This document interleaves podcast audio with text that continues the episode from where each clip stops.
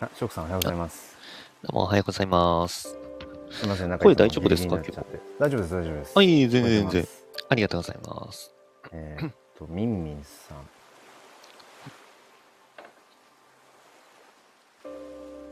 ああ、、ちょっとごめんなさい。飲み物だけ取ってきちゃいますね来。てください、大丈夫です。すいませんあみんみんさんおはようございますお。はようございあま、おはようございます。すみません、ギリギリに立ち上がって。す。あ、いえいえ。いや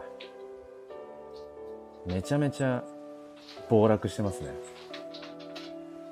もうえ今いくらっすかえっとね、今朝見たのだと、はい。えーっとね、12万やば。 3000円。なんそう、か、こんな下がってんだもん。今ね、画面、あの、写真ね、シェアできたらって思いますけど、もう完全にあれですよ、なんかもう、エベレスト山降りてきてます、完全に。もう今、下山中です。下山中。もう、もう、ふもとに着くんじゃないかってうよいしょ、ごめんなさい。ええだから、えっ、と、あの、なんでしたっけ。仮想、なんかこの仮想通貨じゃない、2020年の多分6月とかぐらいから、多分、このチャートが始まってて、うん。ほぼほぼそっちに近いっていうか、その頃の、な2020年代のはいはい。あたりになんかもう、そろそろ到着するんじゃないかってぐらいまで今下がってますね。いあ、い暴落っぷりっすねあ、。そうです、そうです今、あの、イーサいがや、今日はえぐいっすよ。なんかここ数日でもすごいですよね。なんか昨日 そうで14す万ね。とかだった。またちょっと下がってきましたね、確かに、ね。ですね。うん。んで、えっと、1000ドルを割っちゃったので、うんうんで、今また900ドル割りそうなんですよね。うんうんうんなる。と、ちょっと僕も全然そのチャートをしっかり読めるかっていうと自信がないんですけど、ううんうんうんーん、900ドル割ると、そこから下の、なんだろう、止まりどころがちょっと見当たらないんですよね。うなんで、おそらく750ぐらいまで下がってもか、から持ってましたね。うんうんうん。うん、ちょっと、もう真冬っすね。本当ですね極寒って感じですね。ーんこれ、まあ、僕まあも全然なんかそういう、はい。うーん、何こう、まあ、株とかもそうだけど、そういった類のものは、まあ、全は然詳しくはないんですけど、これな、なんでこんな落ちちゃってんのっていうのはやっぱり、まあ、うーんシンプルに今の、なんだ、この、まあ、まあ、円安だけじゃないけど、もう世界の今のしあのー市場のそう連動でしてするね、僕も全然詳しくないんですけど、うんあのーなんだろうな、米国株の特にテック系と連動しやすいっていう話は聞いたことあるんですよね。あ、そうのなんだ。うんうん。なんで、今、ナスダックがガン落ちしてるんで、それに引っ張られてるんじゃないかみたいな、うんうんうんうん。うん、っていうのは聞きましたね、どっかで。うんまあ、ちょっとそれが本当に信憑性があるのかあれなんですけど、まあ、確かにちょっと連動してるよなっていうのは感じることがありますね。あ、修正さんおはようございます。あおはようございますそう今修正さんにそう仮想通貨がねめっちゃ暴落してるって話から入って てそうただなんかなんですかねあの変変な話以前は手が届かなかったようなちょっと額の NFT をいや、買う,、そうなんですよ買うね。チャンスでもあるという捉え方いやも本当に、買えますよね。もこれはう。、僕は嬉しい限りですよ。なんかすごい不謹慎ですけど。だからなんか変な話、はい今このタイミングで買いましたりだとか今ここから日本円からそのね、えーとまあ、イーサとかに換金をするっていうふうに考えるのであれば全然ねいや、本当に、うん、いいタイミングだと思いますね。うん。その、なんだろう。おまあ、あえて僕たちみたいなくっくりしちゃいますけど、なんか僕たちみたいな、その、Web3 信者みたいな人たちは、うんうんうんもう何も、なんだろうな、ああ、下がってんな、やべえなぐらいしか思わないと思うんですけど、うんうんなんかその辺のこう、ふんわりとしてでも、うん今後のブロックチェーンだったり Web3 の未来みたいなものを、こう、頭の中に置きながら買う人と、うん、ただ今が買い時とか、なんか言われて買っちゃう人うんうんとは、やっぱりちょっとこう、メメンタル的な、うんうんあの、保ち方が違う気がするんですようんうね。んうん例えば今でもイーサリアム、あのー日本円にすると今14万とか13万ぐらいですか、そそんなもんですね。うん。あ、そんな感じですかね。うんはいなんで、下手したらこっからまだ全然10万切るとかありうん得るんで、うんうんうん。だからその時に、うわーって思っちゃわなければいいなみたいな。うんまあそうですよね例えばね、今日買まっあてね、うんまた下がってね。うんあ、そうです、そうです、そうです。あまあ、そういった、いや、もう、ほっときゃ上がるっしょぐらいの、そうそうそうそうそうそうん、根拠、う。うん。そう、あのー自分の中で、なんでほっときゃ上がると思ってるかみたいな根拠があるかないかっていうのは、ちょっと結構メンタル的にも違うかなっていうような、うん、気がしちゃいますまあね、。それか、もう、値動きで一喜一憂しないっていううんうんうとんころまあ、本来だったら多分余剰資金でやるのがベストだはずなんですよ。 あですね、ですきっね。とねもう本当に、う本当に特にクリプトは。本当に、それは思うんだけど、はい。あわざわざね、借金してまで、まあ、やれば、まあ、カテリンさんとかそう言ってるけど、あ、そうんうなんですね。そうそう、そこまではね、ちょっとね、その、うん特にその新規参入の人にはあんまりちょっと言いづらいなっていうのは、いやー、私もそうですね。で、また、その、なんだろうな、そこまでちょっと、なんだろうな、過激なことを言う理由もよくわかるんですよ。でもそう、僕もわかるんですよ。それぐらすい、ごくよくわかるんですよ。そう突っ込む価値があるから、そうそうそううそうそう、そうなんってですいう意よ味ね。で多分おっしゃってると思うんだけども、ですね。ただ、その、借金するってなると、それはまたまた、なんだろう、返済っていう意味でも、そうそうそうまた全然違うフェェーズに生活が変わっちゃうんで、ーうん、そこはもう本当に、僕もそこまでは言えないですね。うん、そうそう。まあ、本当に中長期的に考えるとか、そういう、そそううっすねそうっいすねう目線があるんだったらまだいいんですけど、ですね、です ね。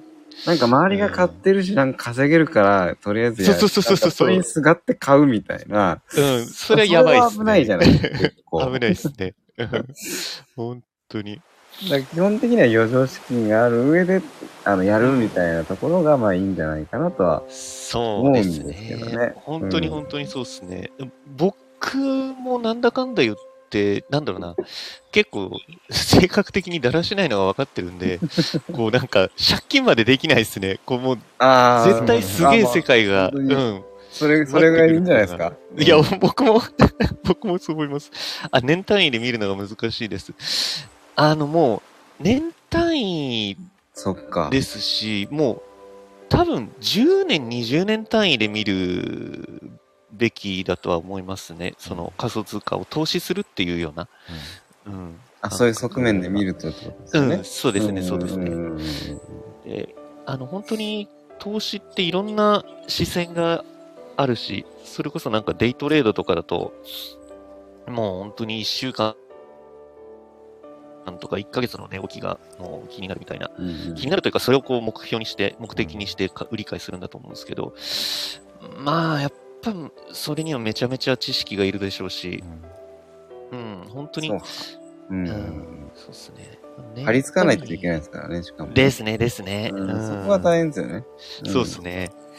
なので、もう本当に年単位、もう10年、20年、まあこれ大げさじゃないですしね、本当に。うん。うん、10年、20年後、あの、どうな、どういう未来が待ってるかっていうところに、うんあの、ブロックチェーンっていうのがものすごく関わってくるだろうっていうところを見据えて、僕なんかは買ってるんで、だから、まあ、そんな感じで考えると、もう本当にどんなに下がってもいずれ上がるっしょみたいな。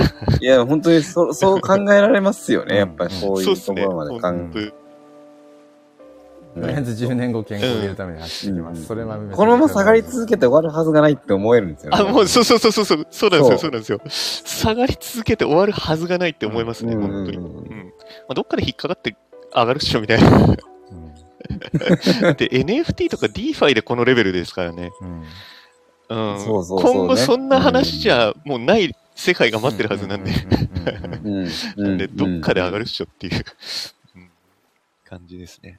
本当だから、ね、何を目的に、その今 NFT とか、ね、うん Web3 にその触れてるかっていうところですよね。ですね。うんだいからや、もうおっしゃる通りですね。まさにそのうんなんだろうな、まあ、投資がもう第一目的投機が第一目的だったらちょっと見方は違う,、違うのかもしれないけどあ、もう全然違うと思いますね、でも本当に。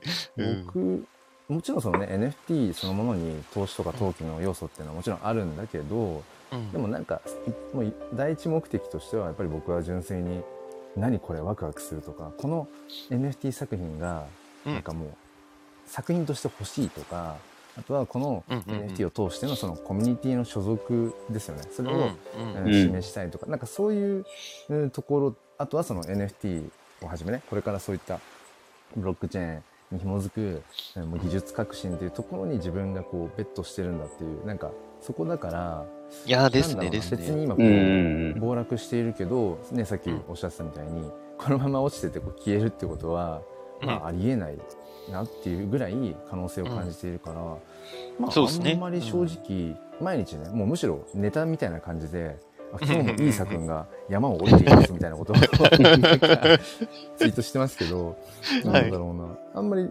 全然そのあやばいなんか自分のね、うんうんその暗号資産まさに資産が目減りしてるとか、なんかあんまりそういう感覚は、うん、ないです ね。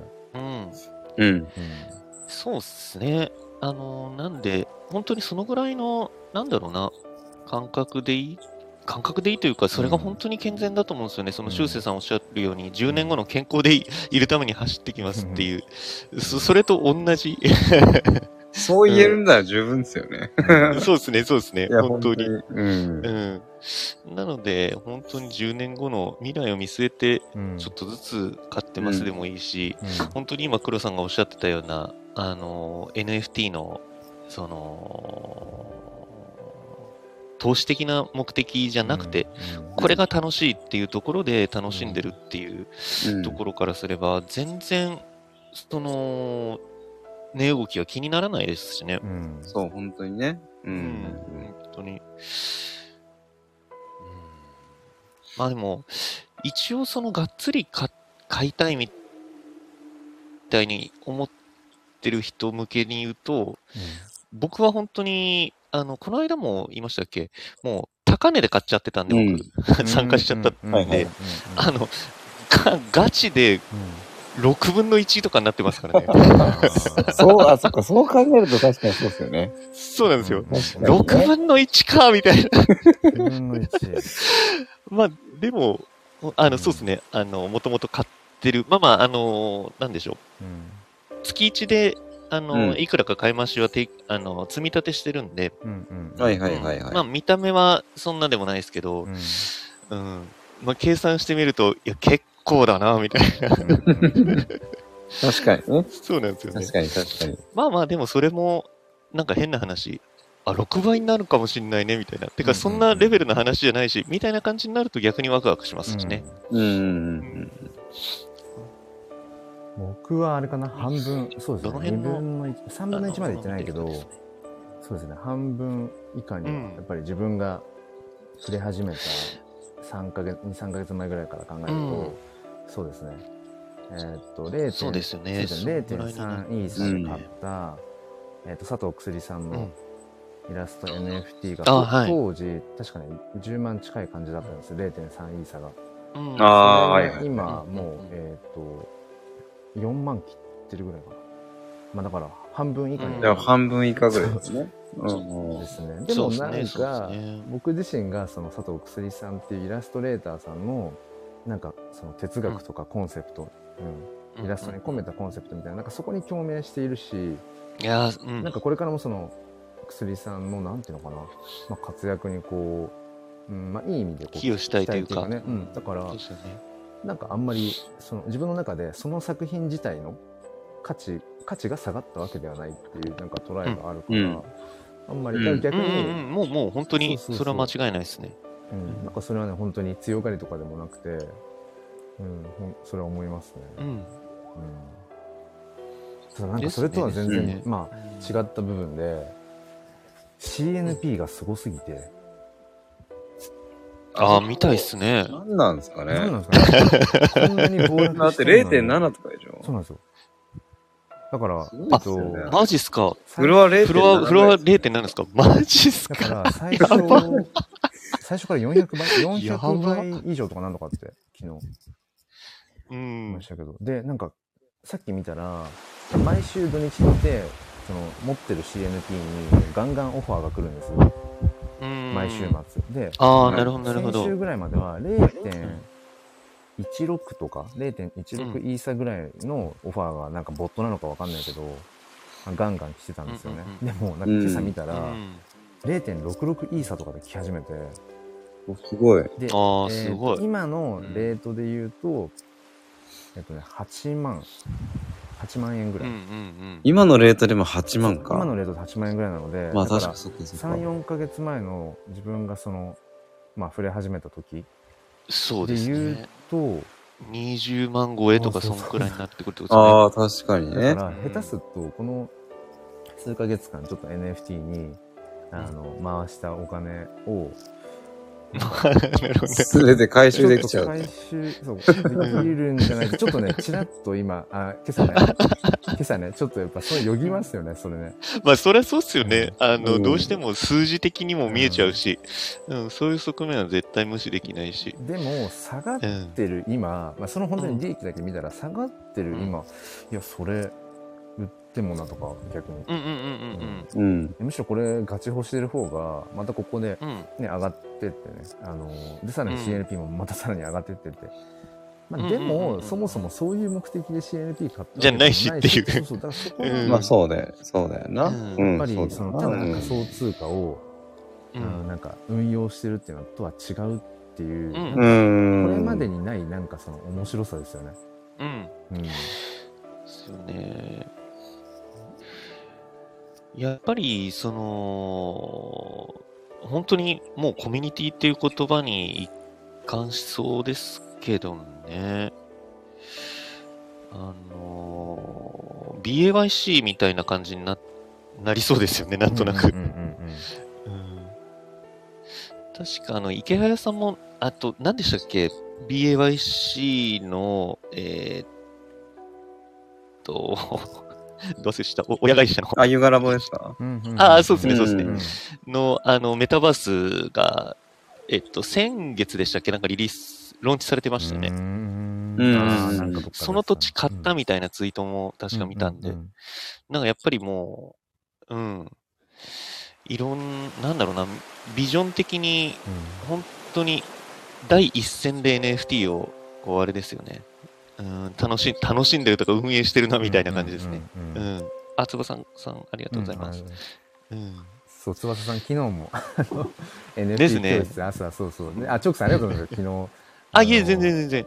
そう。あのミミさん、昨日そう、あの、NFT そ教う室、で。や、やってましたたよね。で翼さんが、とりあえず、うん。なんだっけな、まあ、かなり、なんかもう前進して、メタマスクは、じゃあ、ちょっと入れて、えーすごい入れてみよう。すごいっすよね、ってマジで。そう入れてみようで。プラス、コインチェック登録しましたぐらいなね、 そうすげえ話になってて、すごいっすよね、うん本当すにご。いすごい。うんそうめちゃくちゃすごいことっすよ、これ。うでそん。こで、そう、あの、僕がちょっとね、あの、カネリンさんの、あの、まあ、なんか初心者用の分かりやすいブログがあったから、それをなんか、このリンク貼っといたんです、このライブのね。はいはいはい。うんうでん。そしたら多分一番上にコインチェックがあって、その次に、えっ、と、GMO コインかなんかが並んでたんですけど、とりあえずね、その、翼さん、 なんか、早いと思ったんですけど、一多分一番上にあったコインチェックをもう今登録しましたってなってて、でそこで、まあ、チョークさんが、まあ、リスナーさんで入ってくくれた時に、その、仮想通貨取引上、やっぱり場所によって、なんていうのかな、やっぱメリット、デメリットがあるって話にちょっとなって、はいはそ。いうで僕は、えー、ともうずっと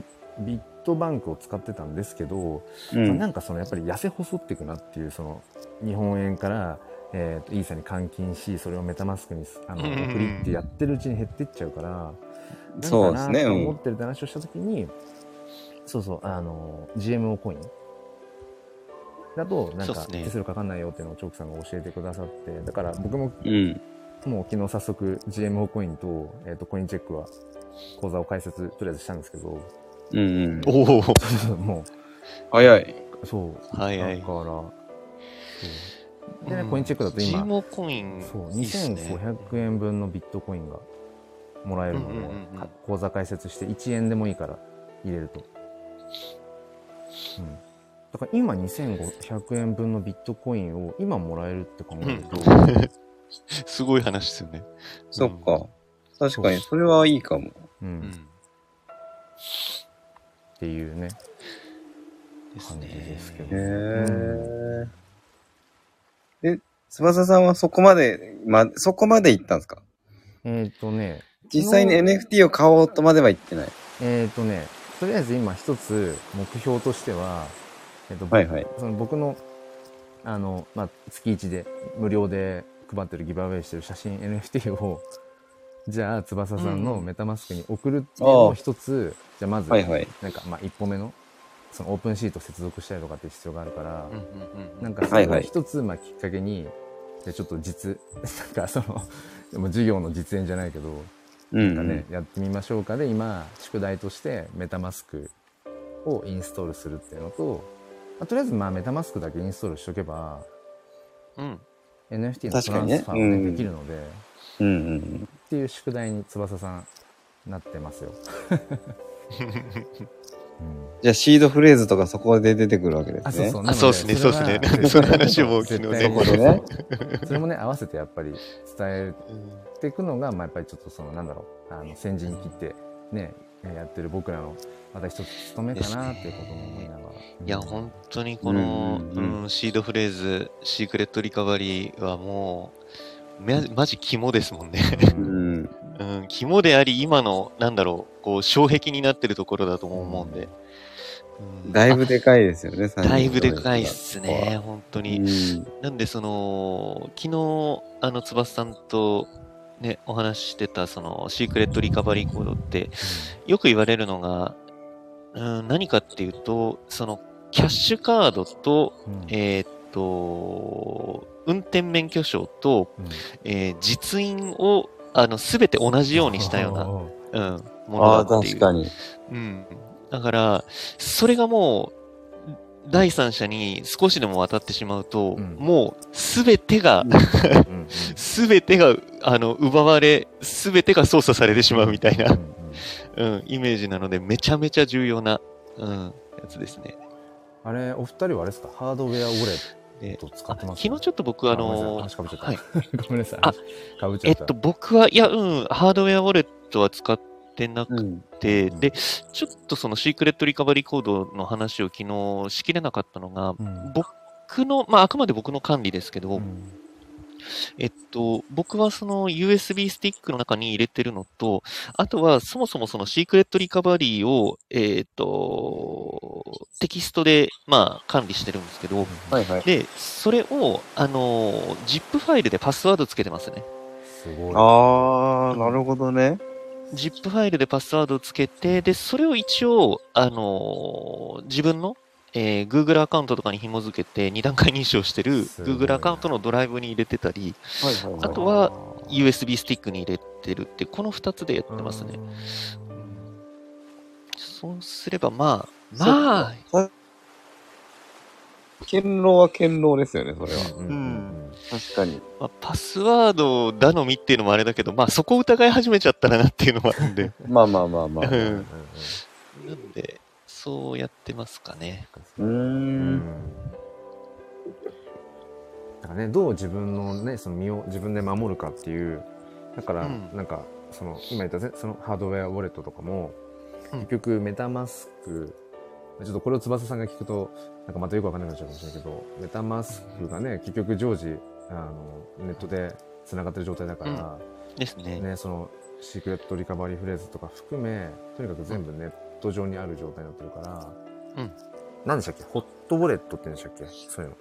なんホットウォレッホットウトォレでットですすね。はいうんだからその、コールドウォレットである、うん、うんハードウェアウォレットにその大事な NFT とか特にねうんあとはまうんあそういったまとまった、うん、資産とかがあるんだったらそっちにこう移しておく暗み号たいしなたんだのよで、ね。そうそう、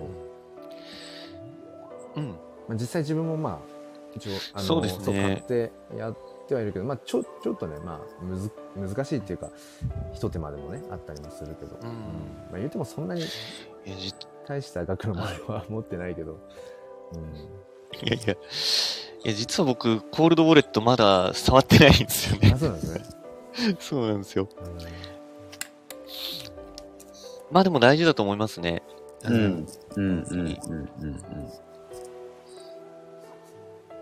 え、そう黒さんってう、ん持ってる、持ってるってことですよね。あってえこっととは。ね、もうこれも完全にカネリンさん経由なんですけど、あの、うんレジャーなのっていうやつ、1万円ぐらいなんですよあ、あれね1万。ちょっはといぐらはいいのはいやつは買い。って、で、えっ、と、まあちょっとまあ正直な話をすると、えっ、と、一旦そっちに一通りの NFT は一回送ったんですよ。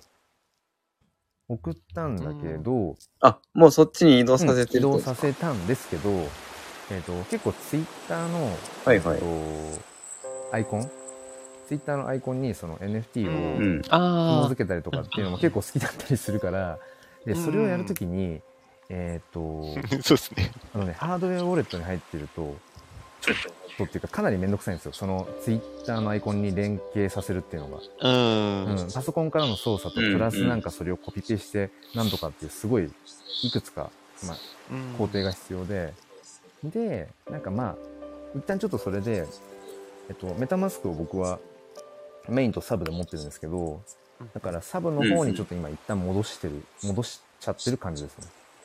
ううんんあ、そっちで、ツイッターと紐付けてってでことですね。そうですね。だから、えっと、あの、黒、えっと、ハイフン NFT.isa の、あの、イーサレアムネームサービスで紐付けてるメインのメタマスクは、もう基本、そのなんか、まあ、主なやり取りをするようにしといて、うう。んん、うんうんうサんサブのメタマスク2つ目の方に、まあ、一旦ちょっとこう別保存みたいな感じにはしてるけどちょっと改めてやっぱりハードウェアウォレットウォ レハードウェアウォレットにまたちょっと、うん、でい今異世界バトルとかも3体持ってたりするからちょっとあそっかそっか危ないかもなみたいないや、すごいっすよね、ほんと、黒さん。いやいやでもちょっとでもそうちょっとそのん先日かな数日前にいやそういえば俺 NFT 振り始めてどんぐらい使ったんだっけってちょっと計算してあの一旦そう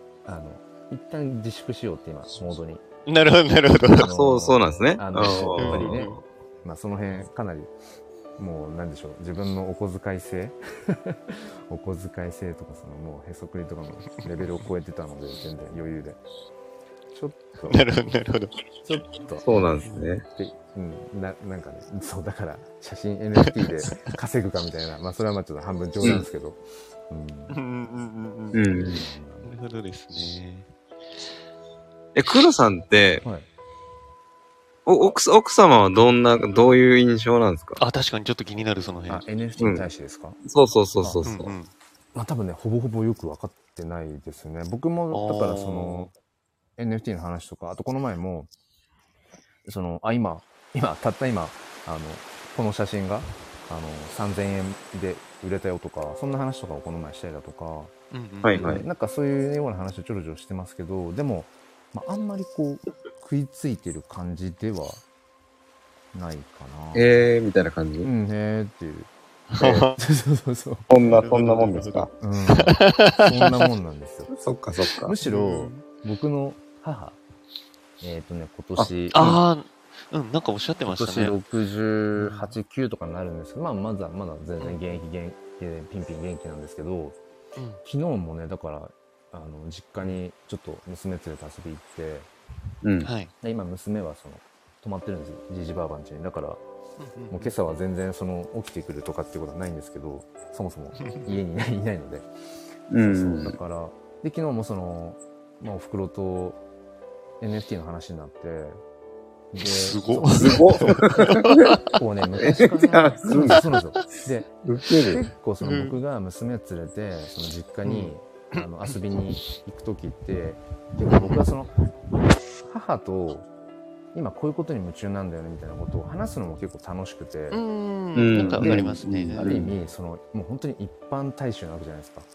うんまあ、割と一般の人よりもその今の時代になるべくこう追いつくようにしていた方がいいよねっていううインん。ドの人なんだけど、ああ、なるほど、なるだほからど。うん話しやすいっていうのもあるんですけどだからそのうん自分のお袋に伝わるように NFT の説明をしたりだとか Web3 とかメタバースとかって話をするのがむしろすごい面白いんですよなんかああ、いや、いいアウトプットですね、確かにねそれは。んどうやんって例えたらこのねうんもうんうんううんもうそろそろ70になる母にうんその楽しさが伝わるだろうかってうんうんいうところがうんうんうん結はいはい構アウトプットとしてはものすごくいいうんうんうん。いやところになてていいっすねそしたらなんか昨日母がね、はい。なんかそのこの前、えっと E テレかな ?NHK のは E いはいはいはいテレでなんか NFT の話がなんか放送されてたから録画したって言ってて、うんうんはいそはれいを昨日一緒に見たんですよ、はいはいはいはい。 30分ぐらいの、うんしたら、うんうんうんあーもうまあさすが NHK だなって感じなんですけどまあ割と分かりやすく、うん、NFT ってなんぞやみたいな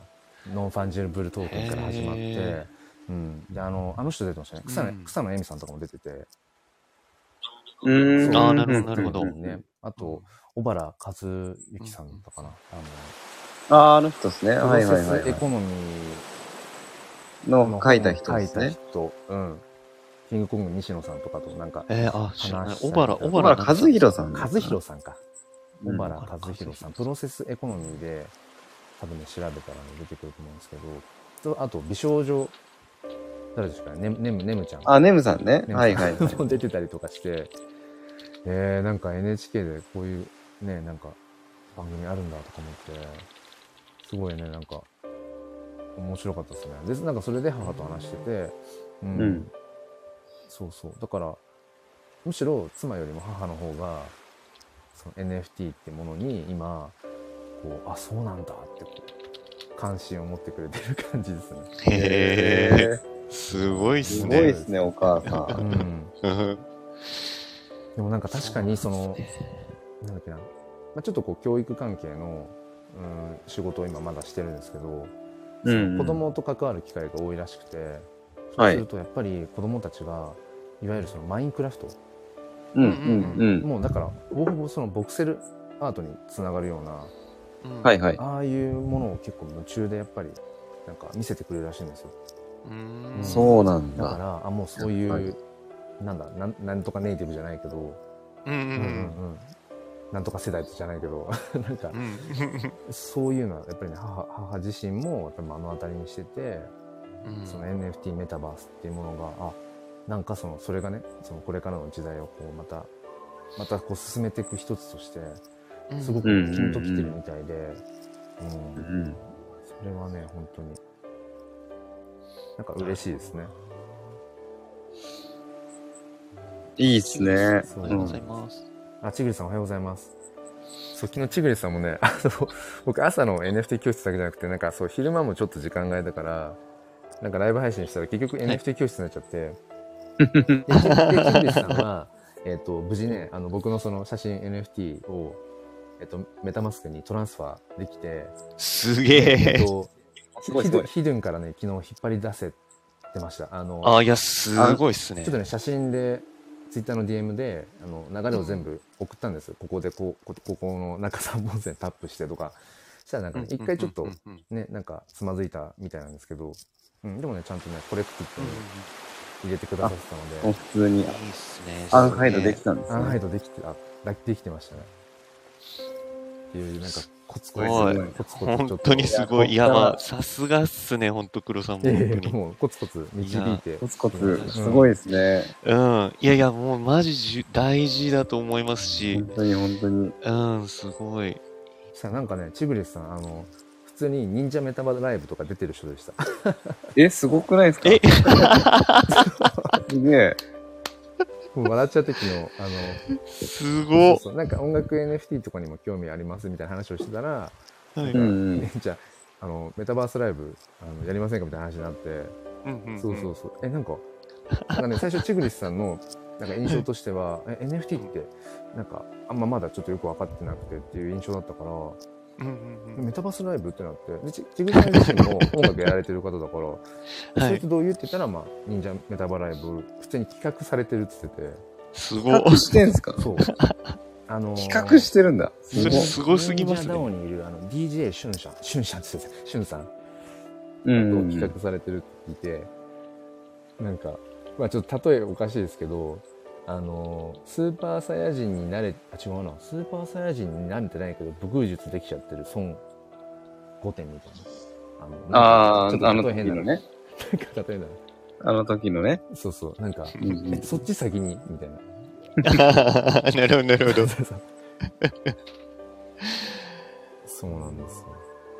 そう、だからね、なんか、この前もちょっと DM で、グループ DM で伝えましたけど、スタンド FM 内の検索で NFT で検索したらああ、おっしそゃうパってーソましナリたテね。ィさんが、まだチャンネル名に NFT っていうのを触れあの入れてる人がヒットする感じなんですけどうんあのそう4 5 0人いたのかないや、意外でしたね、そうなん僕もですよ。こんないるんだと思っうてそ。うーんあのそうそうそうそう結構だからねなんかそのに忍者ダオダオに関わりがある人とかあのピクセルヒーローズのえっ、おーとね育賢さんとかねなんかそのあたりもあやってんだと思ってうん。ちょっと自分からガンガンあの声かけますはい、おっしゃってましたね。うん。で結構そそこからツイッターの方でもまたつながってとかであなんか自分がそのスタイフの中で NFT の話とかをしてもなんかあんまりね響かないのかなって思い込んでたけど、うんうんうんうんなんかあ普通にいるなと思ってなるほど、うんなるほど。増えてきましたよねそうで。す確かにね。うん。ああ、増加傾向なんですうんね。そうだからなんか、うん、やっぱりこう今自分がねあの NFT のなんか楽しさみたいなのをこう広げていくみたいなのをああまあやっぱりこうやってコツコツやっていくっていうのは、まあ、ちゃんと意味があるんだなみたいなちょっとね一旦うんこれ意味あんのかなとかって思い始めてたんですよ実は そうそうそうでもううんん。なるほど、なるほど。そうそうそううんうんうんだからまあそんなところうんうん。でしたねうんそういうことですね。あ、そうだ、黒田さん、ごめんなさい。これ、ちょっと忘れないうちに、そうだ、今日、ちょっと伝え、伝えとかなきゃというか、 ことが2つあって、うんえっと、いや、すごいくだらないことなんですけけど、結構黒さん、あの、アイコニックっていう言葉使ってくれてるじゃないですか。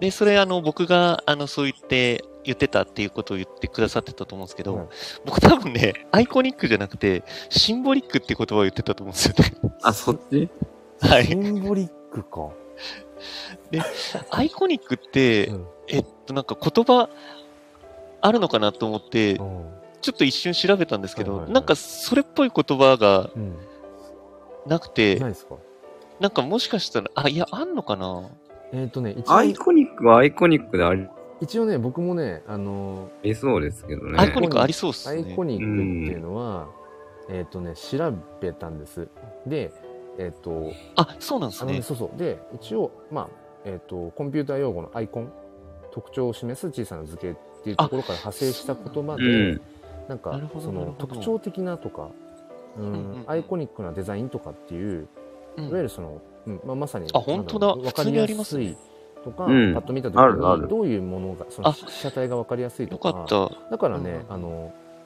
そうもうちゃんとそこは自分なりにもあじゃあチすいョーまクせさんんが教えてくれたことは あのまさに自分がうんなうんんかその意図してる部分だなと思ったので、えっ、とねもうアイコニックをあ使わせてでもらもって、ます。そっか。いや、そういう意味で、うんあの、僕も言ってました。でも、なんかちょっと誤解させてたら申し訳ないなと思ってて、すシいンボまリせッん。クね。はいはい。もうシンボリックっていう言葉もちょっとじゃあ、シうん、また。いやいや、ごめんなささい、ごめんなさい。いえいえ。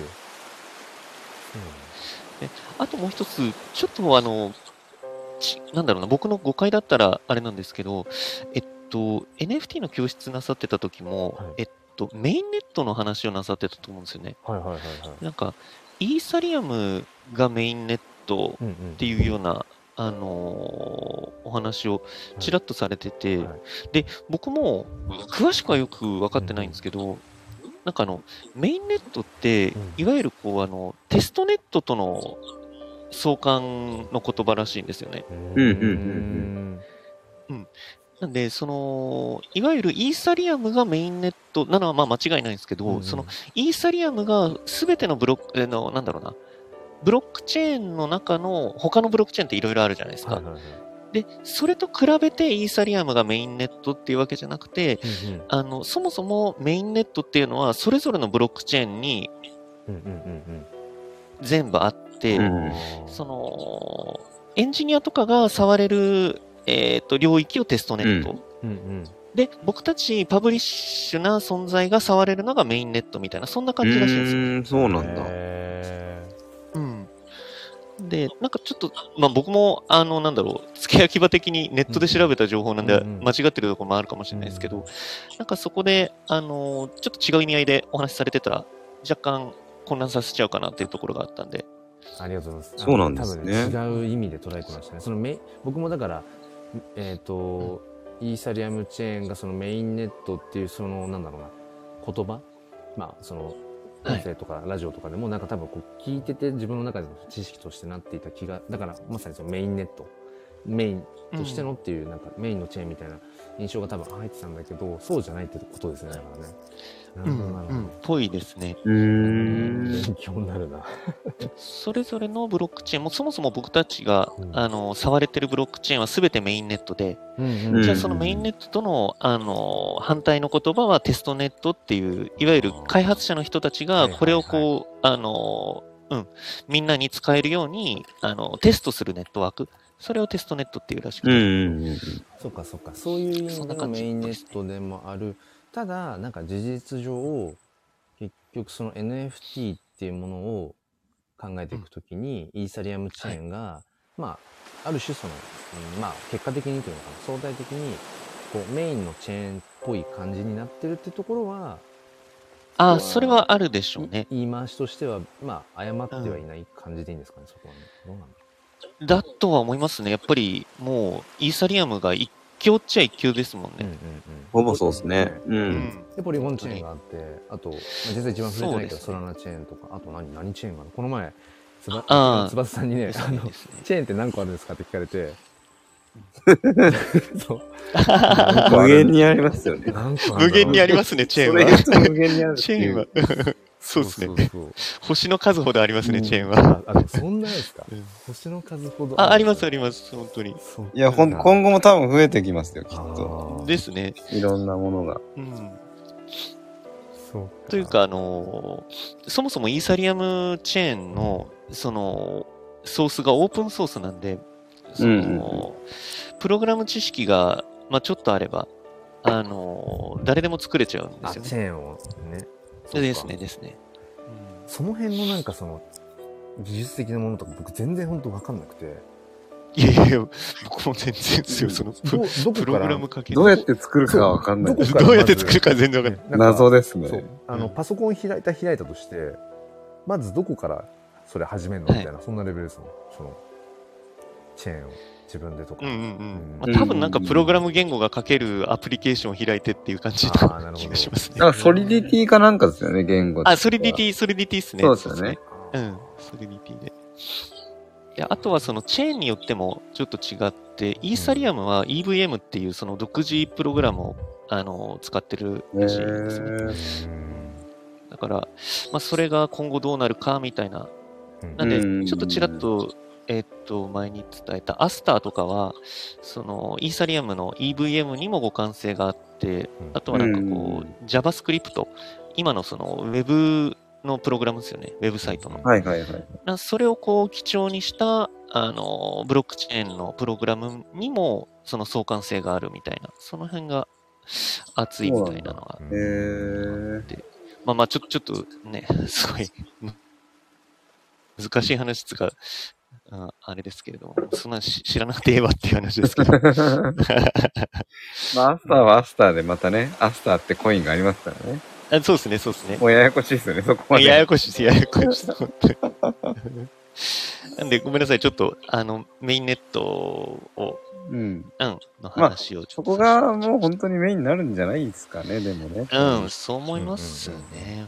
今のガス代も問題も解決するっていう。んまあ、そろそろそろですよね。そろそろですね。なんかあの、最初は、あ、そうですね、そうですね。6月にっていう話だったっぽいですけどね、イーサリアム2.0は。うんうんただ、まあ、遅れに遅れてるっぽいですけど、まあでも絶対その、あの方向には行くはずですし、それこそ、そのテストネットでは成功してるみたいな記事もどっかで見たんですよね。そのイーサリアム2.0。そうなんだう。ん。へえ。だから、あとはメインネットにローンチするだけみたいな記 事をどっかで見た気がします。ちょっと違ったらごめんなさい。うーんだからそう考えるとまあその先行やってればやってるほどそういったガス代はじめなんかなんだろう、よよよくわからんよくわからないというかそのねはい。無駄にこのお金がかかってるみたいなところっていうのが多分先発隊は多分あって、まあ、勉強代も含めて、うん そうっすねだからい意味ではまあ確かにねあ。る程度こうねなんかその整備されてきてそのうん参入しやすくなってからの方がもちろんなんかねその、うんいろんなこう障壁が減るだろうしって思うんだけど、うんうんだだからこそまあだからそのえっ、となんだえっ、とアーリーマジョリティとかレートマジョリティとかその辺の人たちがまあ入りやすくなるからそういうふうにそのやっぱり敷居が下がってるってことなんでしょうけどでもなんかそれでもやっぱうんうんうりんこのね早いうちからなんか触れとくっていうことにやっぱり、うん、なんかワクワクするっていうのいはやある種やっぱうんり、まあ、変態気し質ます変態気質の人たちなんだろうなっていうまあそうですね。いや、本当間違いないですよ。本当にそう思いますよ。僕ら変態ですよ、全員。本当思いますよ。と思いますよ。そういやーねいやーねーほんとこれも何回も言ってるけど、ウォレットのシークレットリカバリーフレーズってなんだよみたいなね。うんうん。あの謎の12個の言葉ね。そうですね、そうですね。なんだよ、これ、みたいな。本当うに。んなかなかとっつきにくいと思いますよ、本当に普通。うん普通の人って言っちゃうのもあれですけど。ううんんうんまあ、なくしたら終わりですからね。もう終わりですからね。 うん マジで終わりじゃないですか。マジマジで終わり。うんマジで終わりだから。マジで終わり。うんですね。ミンミンさんはあれ、まあだからどうですああそうですはいあごめんなさいミンミンさんはどうですかちょっとあ、いいっす、いいっす。いいあっすのなんかあんまり今日ちょっとまだうんミンミンミンさんお話ちょっと触れ触れられてなかったなと思ったんですけど結構2週間でねあ全然全然この世界早いじゃないですかいろいろ動きが早い。ねマッハ。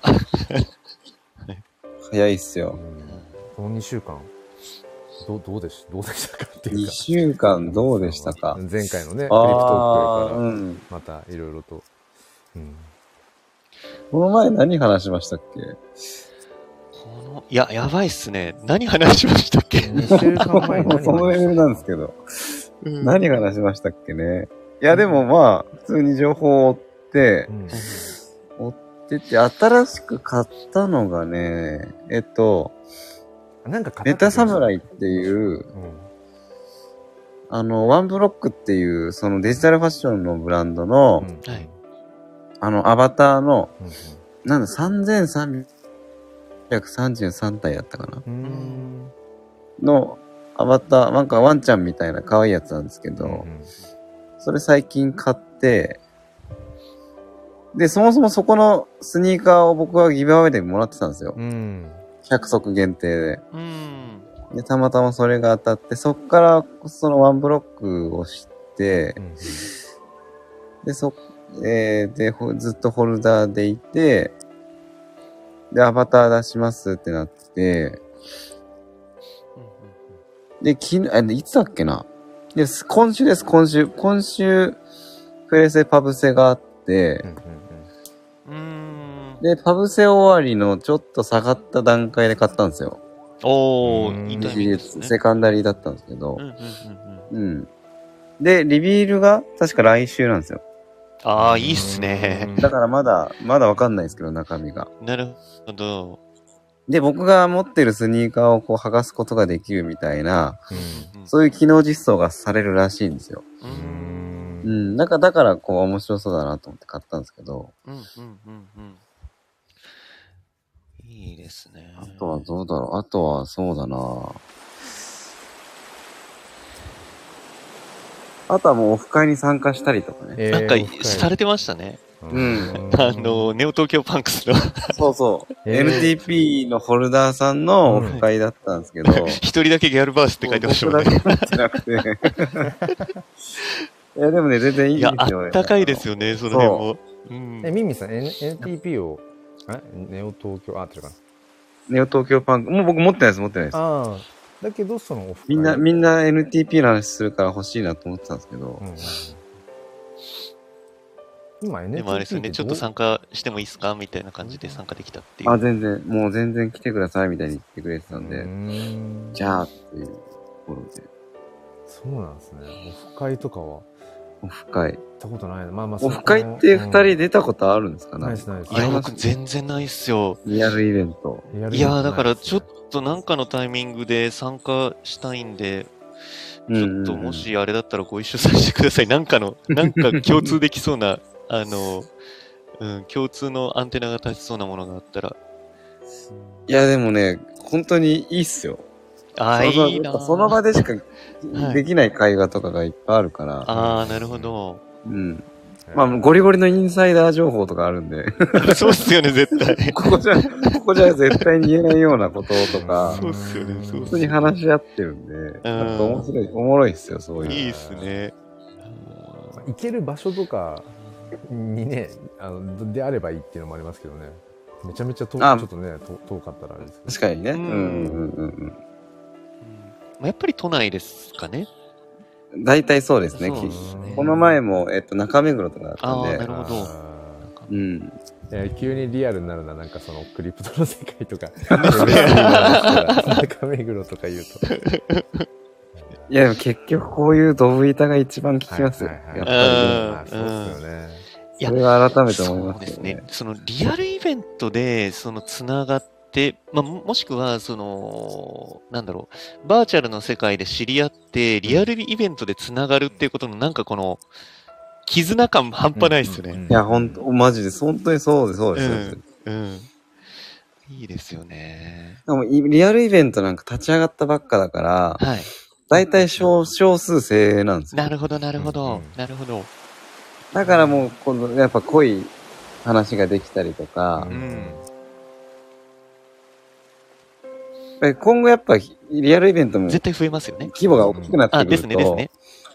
なかなかね、うんうんみんなとじゃあ関係築こうっていうのなかなかうん難しくな確かってくに、る確からかに。今って感じありますね。結構今チャンスなあんですーよ。だから割とな。るほど、なるほど。いいですね。あーそっかいや、ああと、ごめんなさい。これ、ちょっとまた Web3、NFT とはまた違う話になっちゃうと思うんですけど、はいはい。あの、ミンミンさんの、その、うんうんスタイフでやってた、もう僕も同じ時期に、うわーって思ったのが、あの、ラムダっすね。あ、ラムダ、あれはやラムダやばくないっすかもうち僕もちびりました、本当に。うん。あのーいや、あれはね、びっくりしました。やばいっすよね。あの、僕うん。えっと、なん、なんだっけな。原文というか、あの、元記事見ましたあ、み、あのないやっつ、すか最後のやつ全部見ましたよ、僕。見ました俺も、あの、見ましたもう、俺、もう2、3周しましたね、 あれ。 マジでマジでみたいないや、感じになっ本て。当にね、うん。オワコン化しますよ、人あ間。れはもうす、いいろいろ考えさせられますよね。終わりの始まりだなってちょっと思ったんですよ、僕。ううんんうんうんうん。で、あの、あの、ラムダっていうのが、その、Google が作った、あそうですえっ、そうと、で AI。AI が感情を持ち始めて、うんうんその、エンジニアと話をしてるんですよね。うんそうそうそう今ねそうどこでどこで今ちょっとそうそなんのラムだダってなんですかって今どこで聞こうかと思ってラムダってそうですそよの、 そう。その AI のロボットのことをラム、そのラムダって言うんですよ。その、ラムダと、その、ラムダを、まあ、あれは、まあ、作ってるというか、そうだ、開研究発開者。発してる。そうですよね。その人とエンジニアと、やつで。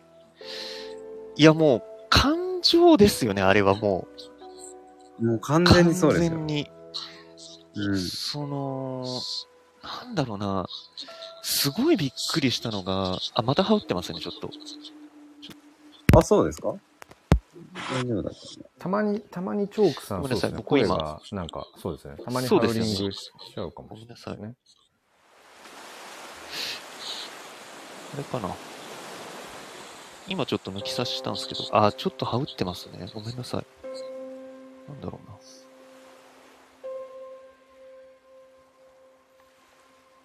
これ治ってますあ、ちょ、ちょっと一旦出入りしますね。なはいはい。あ、そしたらあれだ、あコーヒー入れてたらあの完全にミミンさん一人になっちゃうから、ちょっと一回戻ろう。はい。あ、治りましたよって翼さんが。あ、ま、マあ、ジ治でっすかたかも。うん、ハウリング治ったかも。あ、本当ですかあ、じゃあぼ僕の方か。あでもねあ僕でがも自分の声が羽織ってる。あ、でもやっぱりね、あれかも、なんか、二重になって、聞こえるかもしれない。なっちゃってますこれえ僕は全然大丈夫なんですけどね。おおなんだまろう。あ、あまり、うん、気に、気にまあならないじゃあ人は気にならないです。うん大丈夫でじすゃあ。ちょ、ちょっと小声、こテンテンション下げ目で。ちょっ とテンション下げちゃう全。然テンション下げないやいやいやいやうんそっかそっかテンション下げないです大丈夫です。えそのあのラムダのところでラムダね本当に、まあ、びっくりすることだらけだったんですけど、 いや、本当にすごいっすよね。やばいっすあ、原文を、こいつなんでこんな頭いいのみたいな感じじゃないですか。ね。やばいっす。 やばいっす。もう、あの、哲学的なんですよね。いや、本当に。いうん。や、原文見てほしいな、みんな。えもう原文はマジで見てほしいですね。うん。原文は何ですか原文っていうのは。その実際に開発者とラムダ君が会話をした記録があるんですよ。うんうんうん。もうそれが、もうすごすぎるんです、ラムダ君。優秀すぎぎて。うーん。もう、もう、あれですね。百分は一見にしかずの話、あれですね。なんかどっか貼れないかなうんうん。あ、ですね。リンクか。どこで見たんだっけなメディウムだったはずですね。ミディアムか。そうですね。何で出てくるかなあれは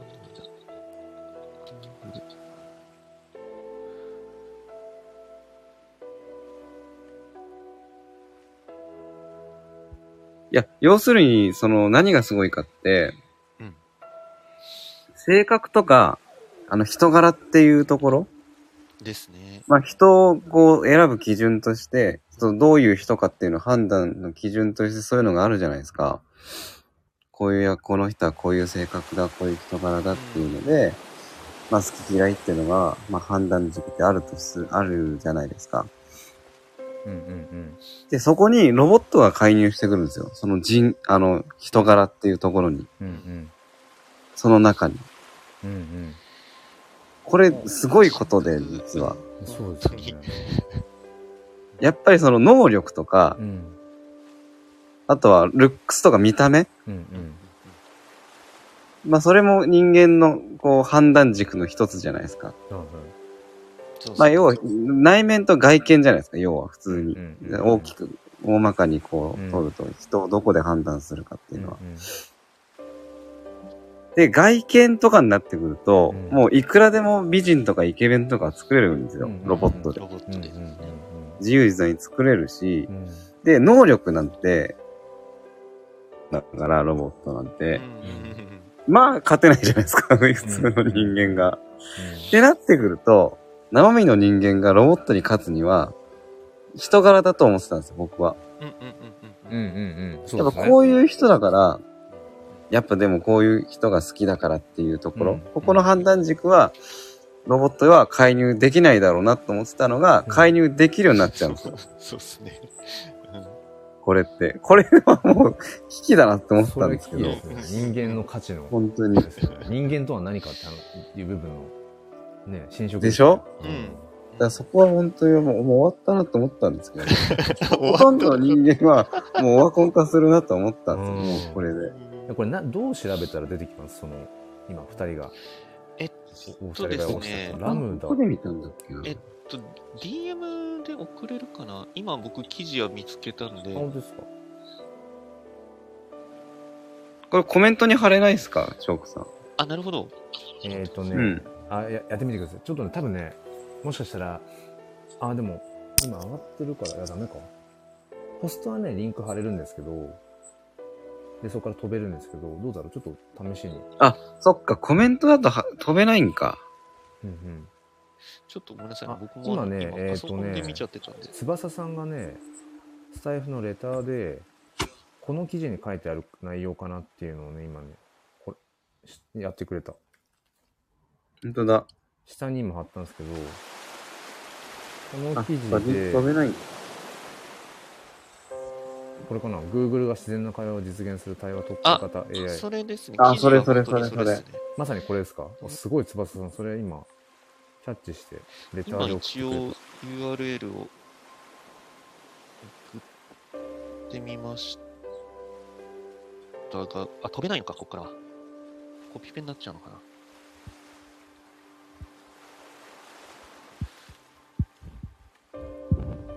そうかだからレターで今翼さんが翼さんそのあたりとかすごいすごいな今だからリンクをレターで送ってくれて僕が今下に貼り付けたやつよく見つけましたね僕全然今見つけられなかったちょっと後でそれをチェックしてみますねそうかで、ちなみにこれね、うん。こういう、だからロボットがこういう意識を持ち出しましたっていうのを開発者がうん。うん。 Google にこう発表したんですよ。うん。うん。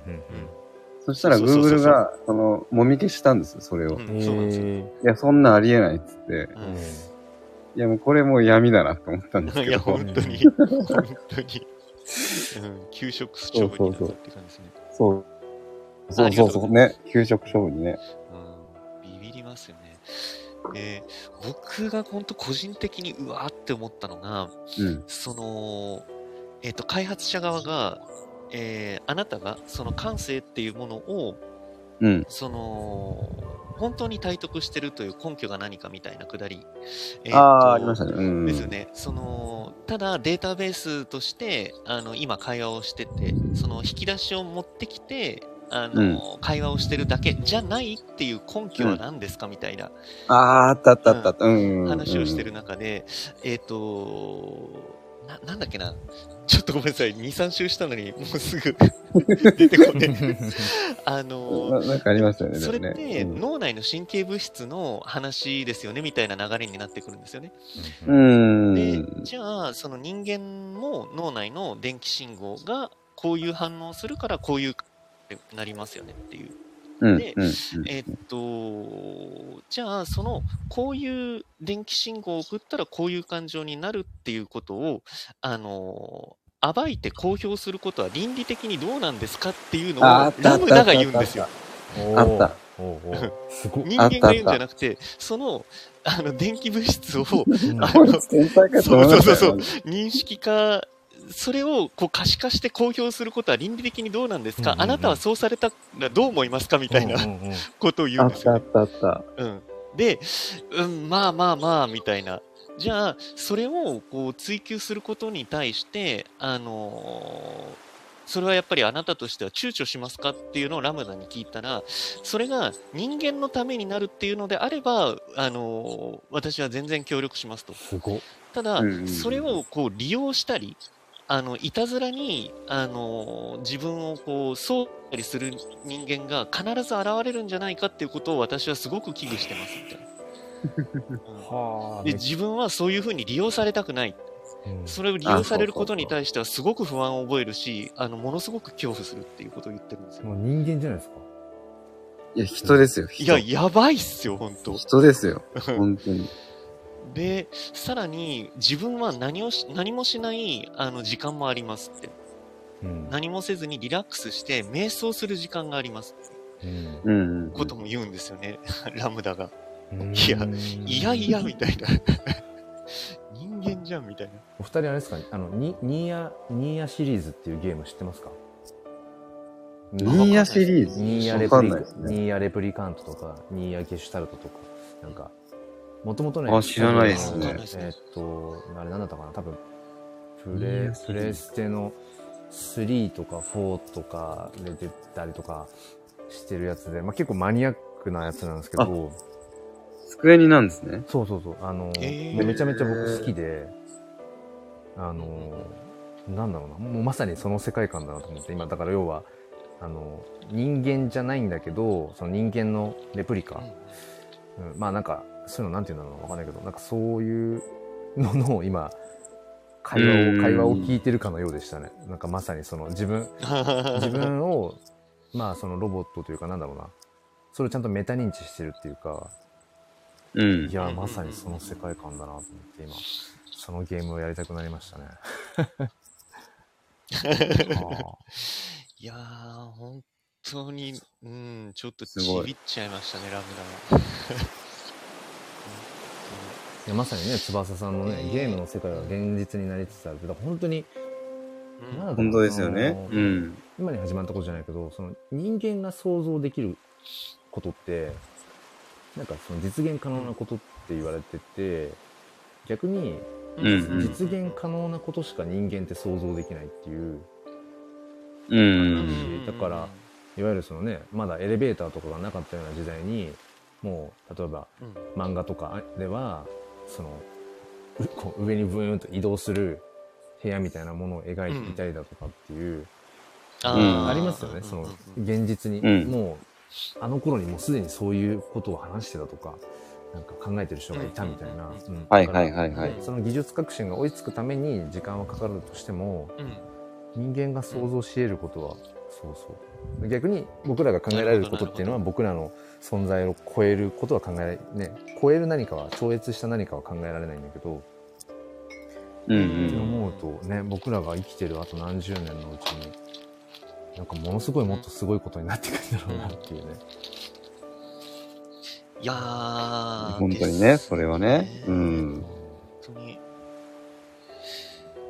で、その、昨日ちょっと寝る前にツイートしたんですけど、あのー本当にたまたま、その、今僕が読んでる本があって、うんで、それが人類の未来っていう、まあ、ちょっとこうテクノロジー系の本だったんですよね。うんはい。で、えっと、ただ、その2017年の本なんで、ちょっとそのテクノロジーを追う本としては、まあ古いんですよ。うんうん。うん、ただ、その対談本なんですけど、その対談してる、えーゲストたちが、もう、なんだろうな、超世界的権威なんですよ。うんうんはいはいはいはい。うん、なんか言語、言語学者のすごいもう第一人者のチョムスキーっていう人とかだったり、あとは、うんその、ロボットが人間を超えるっていう、うんうん。あの、そこのポイントの得意点を、えーシンギュラリティって、うんうんうんあのうんそのシンギュラリティを提唱した、えっ、と、あれ名前忘れちゃった。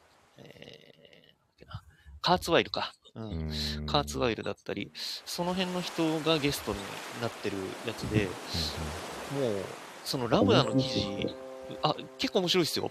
で、その、うん特にやっぱり、そのシンギュラリティを提唱したカーツワイルの話が半端なくて、うんうんその、技術革新っていうものが、今までは、その、1、2、3、4、5、6、7、8っていうような感じで、こう、線として増えていくような、うんイメージだったんだけれども、やっぱり産業革命以降、もしくはそのバイオテクノロジーが発達したことによって、うんもう指数関数的な成長をするのが当たり前になってうんると。はいはいはい。で、その、ヒトゲノム計画っていうのがうん2000年初頭にありましたけど、うんあれも1%を解読するのに、人の遺伝子情報のうん1%を解読するのに7年かかりましたと。うんはあ、はいはいはい。だからその当初はあの1%を解読するんだからもうその100倍かかる人の遺伝子情報を、あの解読するのなんて100年かかるじゃんっていう、うんうんあ100年以上かそうですねうん7年だから、うん何百年かかるんだよっていうことを言ってた人が多かった中でカーツワイルはうんいや指数関数的に上がるからあの今1%で、うんうんあの分かったっていうことはうんそれを倍にして倍にして倍にしてっていうのを繰り返せば、約7年後にはもう100%解読できるっていうのを当時言ってたらしいんですうよ。んうんうんうんうん。で、実際に本当にその通りになって、今もう人の、人ゲノム情報っていうのは完全に解読が終わってる。すげえなるほど。うんうんだから、その、これからのテクノロジーっていうのは本当に指数関数的に上がって、で、今のスマートフォンうんうん。うん。っていうのも、その、10年とか20年ぐらい前の、うん何万倍の、何億倍の処理速度があって、うん何百分の1のあのコンパクトになってると。うんうんうんじゃあこれが指数関数的に上がっていくとどうなるかっていうと、2、う30年後には、あの、なんだっけな、血球レベルに小さくなるって言うんですよ。ん急 なるほどね。はい。あーはい白血球とかはい赤はい血球レベルに小さくなる。 すごいな。うんうんうんうんでそうなってくる面と、白い。それを体の中に入れて、ああ、あはいはい。うん。で、それがクラウドにつながるって言うんですよ。おへえ、なるほどね。ううんうんうんで、クラウドにつながると、すべての知識や、あの、もうそういった情報が、はいはいはいはいは意い。図的に、 ね、組み込めるようになるから、っなるほどなるほどて。いうことを言ってたりしてて、うわ、やばってなりましたね。すごい。 もうロボットみたいになっちゃうってことですね。そう要ですはね、。そうですね。人間が。だから、いわゆるあーなるほ本ど当なにポストヒューマンっていうはいはいはいはいはい。そんなことがあって、まあその倫理学者が入ってきそうではありますけどね、その中に。まさに そうなんですよ。だからここで本当に、あうんうんうの、ん理系と文系の、もう、 うん。密なコミュニケーションが絶対必要じゃないですか。そうですね。それを本当に実装するんであれば、うんうん。まあ、その人としてどうなのっていうところもクリアしないと、本てことで当すによね。ですね、ですうね。ん本当にちょっとこの間、あの前にも黒さうんと、んあのーお二人でお話しさせてもらった時かな。そのメタバースに、その、自分の記憶とかうんうんうんが保管できて、うんアバターを変えれば、うんもう自分の、ね、意識とか、うんそういったものがもう消えなくなるっていう。うんそれって結局はもう、ね、不老不死のうんことじゃないですか、結局は。うん。うんだから本当にそれも倫理的にどうなんだとか、人のあり方っていうものが根底から変わりそまう、すよね確。かに。うん、うん、うん、うん、うん。だから、あの、そのカーツワイルが言うのは、いや、2015年の人間たちっていうのは、自分の存在のバックアップっていうものがないながらに生きてたんだよね。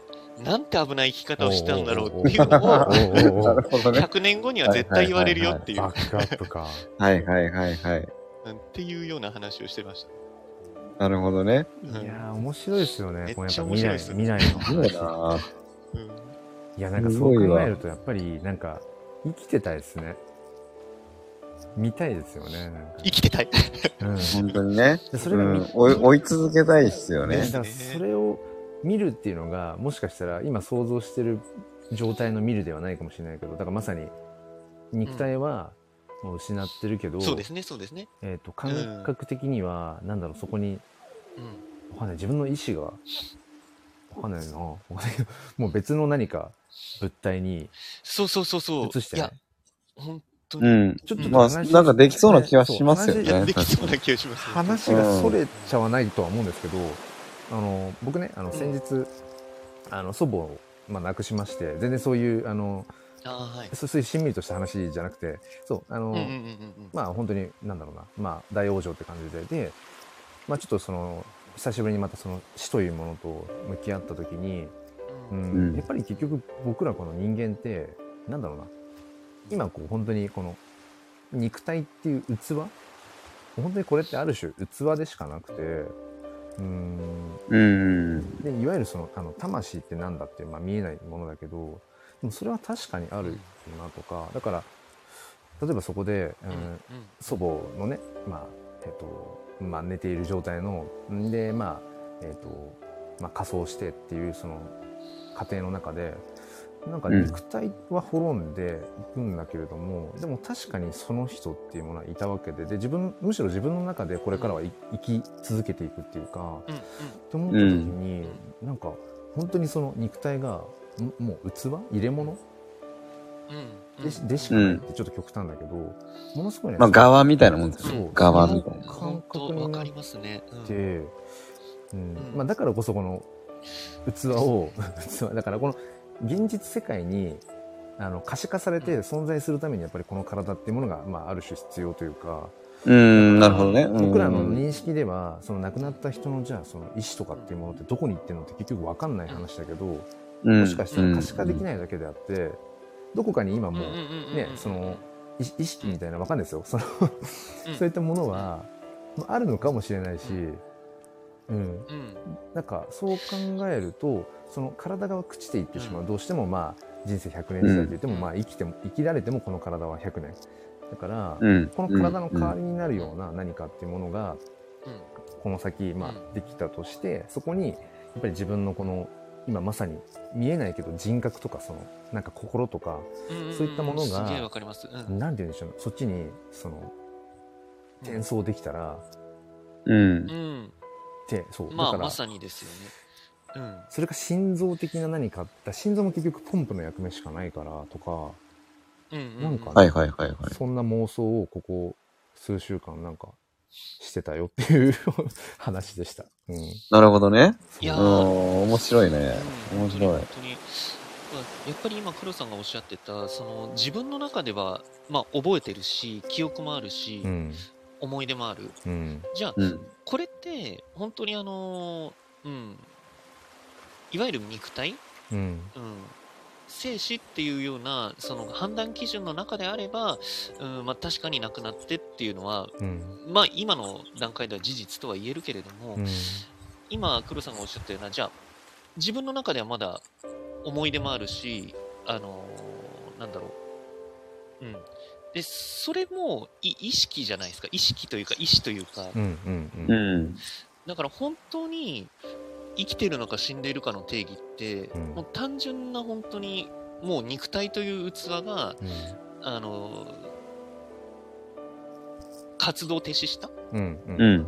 に過ぎないわけで、うんうんうん本当に、うん、自分たちの中ではもう生き続けるし、うんうん、でもそれもそれで、なんだろう、絶対にどこかの情報というか、うんあのーそれこそ脳内伝達物質がなす、うん。あの技であり、うん絶対にその情報としてはあるじゃないですか、そうん存在してるはずじゃないですうか。んうんうんうんなんで、それをもし、その、僕たち人間が認知できるような状態にコンバートできうんうんうて、んそれをこう、どっかに移すことができたのであれば、ねえ、生死とはって話になりまそすうなよんねで。すよね確かにね。うん。あの何でしたっけえっと人間って2回死ぬっていうその表現があってえっああ、とうんうん映画で言うとディズニーのあの「リメンバー・ミー」うんうん。あれうんあのなんか多分あのぜえっ、とね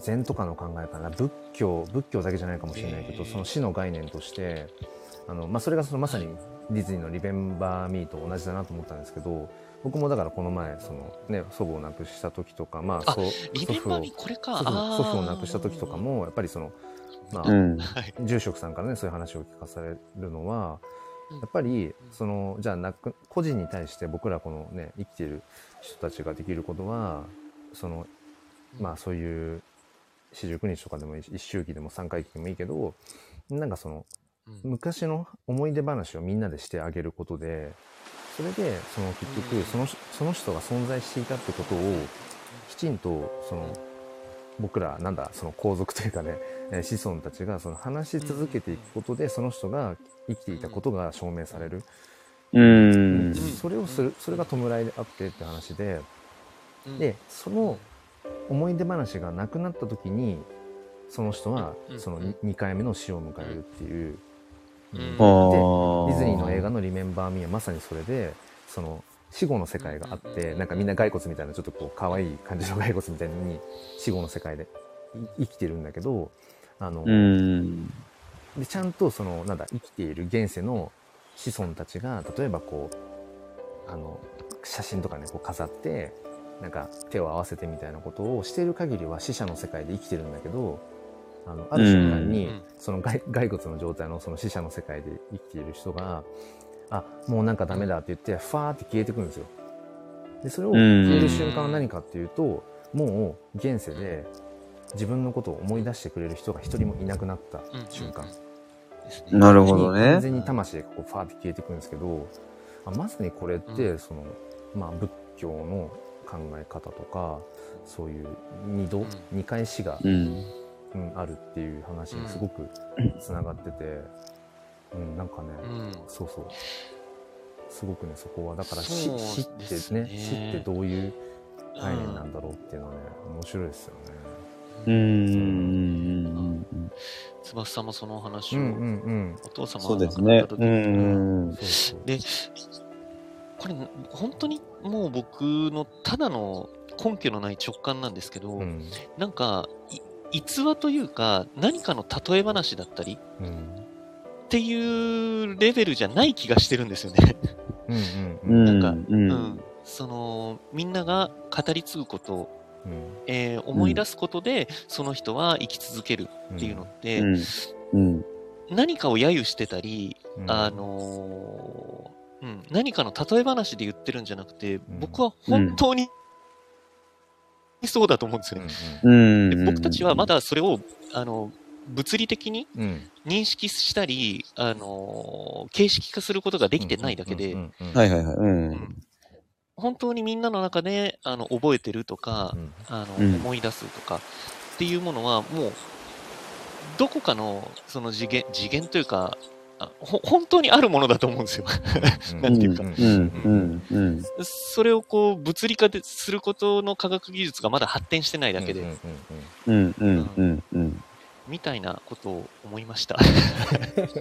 なるほどね。なんかあれですよね、うん空気中に僕らの目の、目のこの、なんだろうな、うん可視化の力で言うと、空気中にある酸素とかっていうもうんうんうんのを色としては認識ができないから、うん。うんんまあ、光の反射とかそういう関係で、み色としてはうんその見えないから空気っていうものは目で見れないんだけど、でもそこに確かにあるっていう、そのね、文脈ですよね。うん。そうっすね、そうっすね。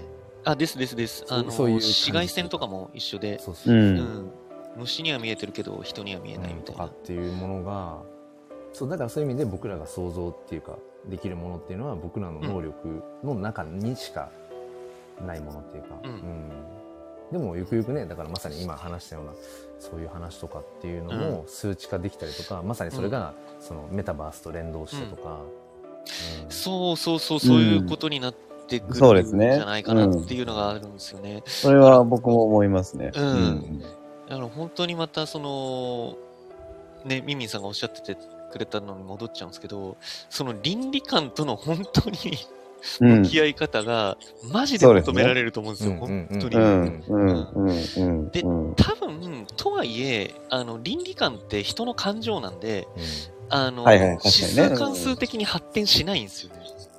うんうんうんうんああ、なるほど、なるほど。はい、はい、はい。はいやっぱり、すごくこう、速度は、なんだろうな、お遅いっていう言葉が適切じゃないかもしれないですけど、うん。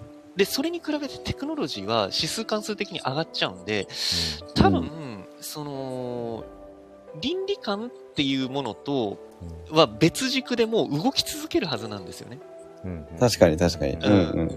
だから、す本当に、めっちゃ濃密な、あの、なんだろう、コミュニケーションを必要とすると思いますね、その辺の倫理観に関しては。は絶対に追いつけないんだから、倫理観はテクノロジーに。うん確かにねうんうんだからこそ本当にみんな腰を据えて考えるべきだと思うし、うんうんうんうんと、その、JPYC の話をちょっと、昨日も、えっと、ちらっとしましたけど、そうそ,、ですの JPYC の岡部さんがちらっと言ってたのが、えっと、Web4 はどういう世界なのかっていう。ねうんうんはいはいうん Web4 っていうのは、おそらく M2M になる、あの、マシン to マシンになるだろうっておっしゃってたんですよね。うん。ああ、はいはい。うん。つまり、あの、まだ人間が介在してて、いろんな経済圏があるけれども、うん Web4 はもうマシンとマシンが通信や価値とかを想像して、あの、形成されていくウェブ世界うんになるだろうと。うんうん。うん。なんで、今のその Web3 に、えー乗っかれた人のさらに一部が Web4 にはいはいはい。いけるんじゃないかっていう。うん、だから、もしそのマシントゥ M2M が、あのーできたら、もう、大変なことですよ。 うん。本当にね。本当に。人は何をすればいいんだっていう話ですよね。ですですです。うん。ってことですよね。うんで、もう、この人が介在してる Web3 ですらこの速度ですから、うんううんんうん。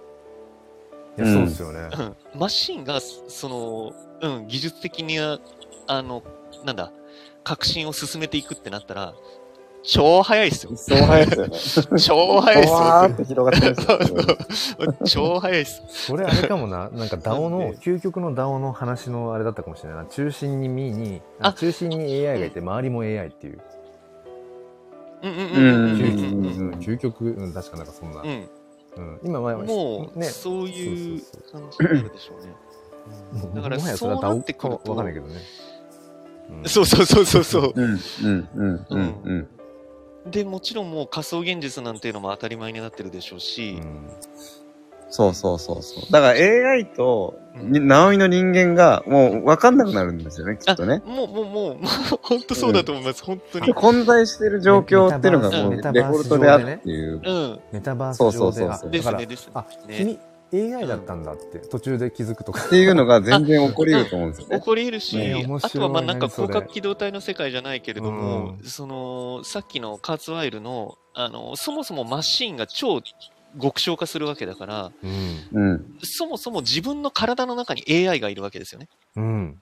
はいはいはいはいはいはい。うんで、うん感情を司ったり、感情をインプット、アウトプットすることもクラウド上からできるようになるのであれば、、そもそも個性って何っていう話にもつながるし、うーん。で、自分が AI じゃないとどこ、どう定義できるのか、うんうんうんうんう。うんんっていう、まあ、いわゆるなんかこ、いうやーあ広角機動隊すげえなお二方とも、あれですかね、広角機動隊はね、あ僕見てますよあのねちゃんあ見たことないんだな、ちゃんとは。ちょっとあの、うん。あパあ、そうッなんケでーすジぐねそうらでいしすかね。わかんないですけど。うんああ、いえいえ。だから、あの、まあ、なんで、黒さんにはちょっと一瞬ごめんなさいなんですけ大丈夫どです、うんその、広角機動隊ののがあるじゃないでうすか。ん。うん。うんもう、まさになんですよね。うん。うん。 確かにね。そう。だから、あの、じゃあ、その世界で個性とは何ぞやっていう話になってくるわけですよ。うん。はいはいはいはうい。ん。うんうんいやー、もうちょっと、怖い反面ワクワクが止まんないです、僕は。はい。本当に。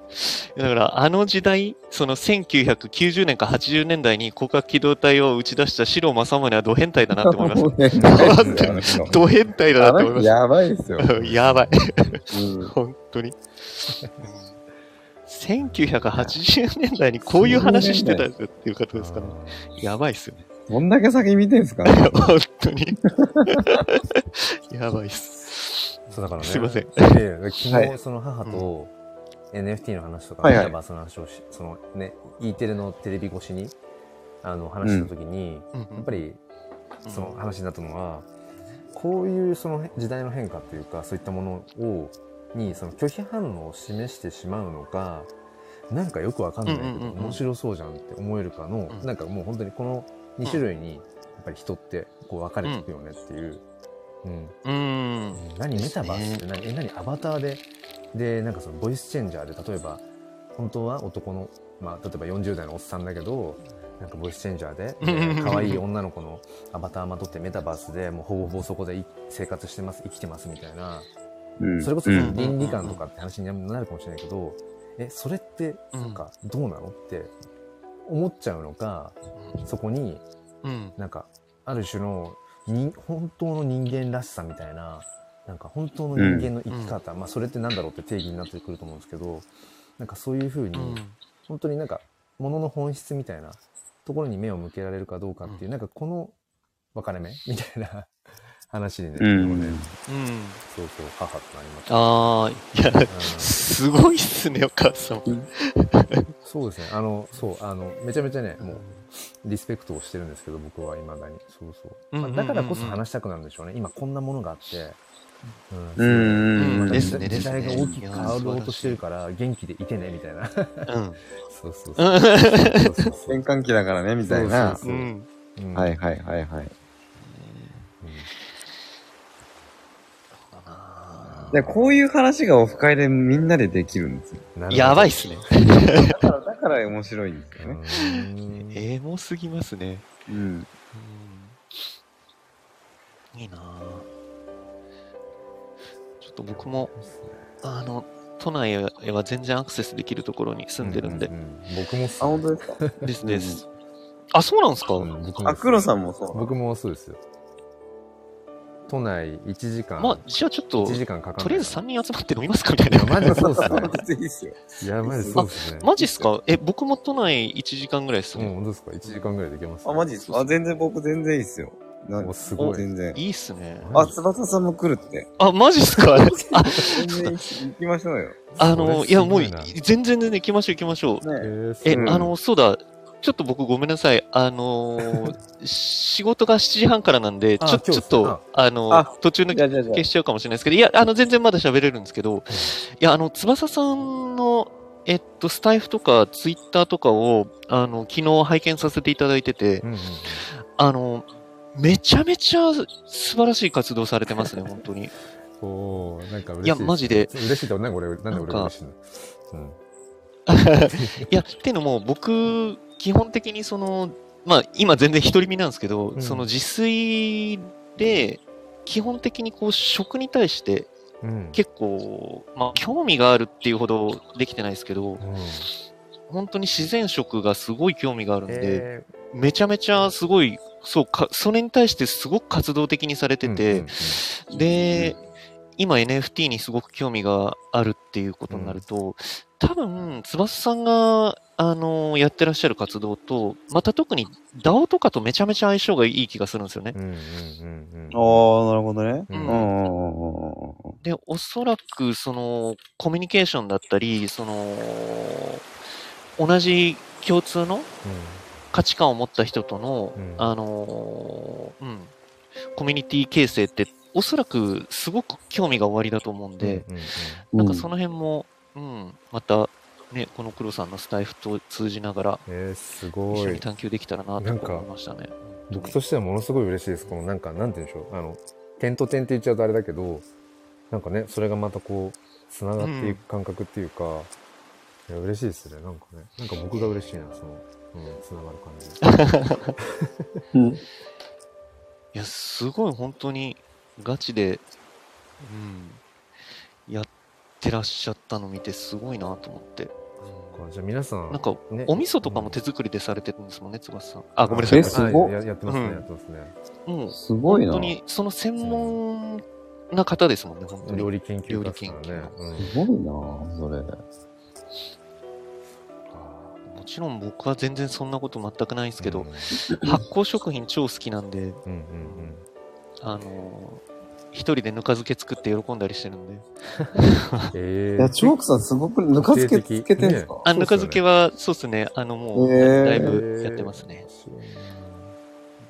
いや、なんかね、そのぬか漬 NFT けはでもあれなんですよ。そうかはい。うんあごめんあ、どうぞどうぞ、いいですなんよ。かね、その NFT とか Web3 とか割とそのテク系の話からつながっていったとしても、なんかそういう時、うんなんなんていうんですか、まあわかんない。その人間臭さっていうか、うん、なんかテクノロジーうん云々じゃないような、そのね、バーチャル云々じゃない、なんか現実世界のそういう部分の、やっぱり、なんだか、なんだろうな。うんやっぱりそ、そこに、うん、なんかまたおも面白さっていうか、そういうのを感じられるってところに、また面白さがあるなってことを今ねすごい思いましたね。なんかテクノロジーのうんう話がん中心にしてるんだけど、なんかふとその、チョークさんからね、ぬか漬けの話が出るとか、なんかそこがやっぱり、うん、なんかそういうところの良さっていうのがやっぱり結局さっき話が出てた、その、うんえ AI が人間を、その凌駕しちゃってみたいなうん。うんところになっても、なんかそのやっぱり人間臭さ、だから人間ってなんだみたいな結局なりますよね。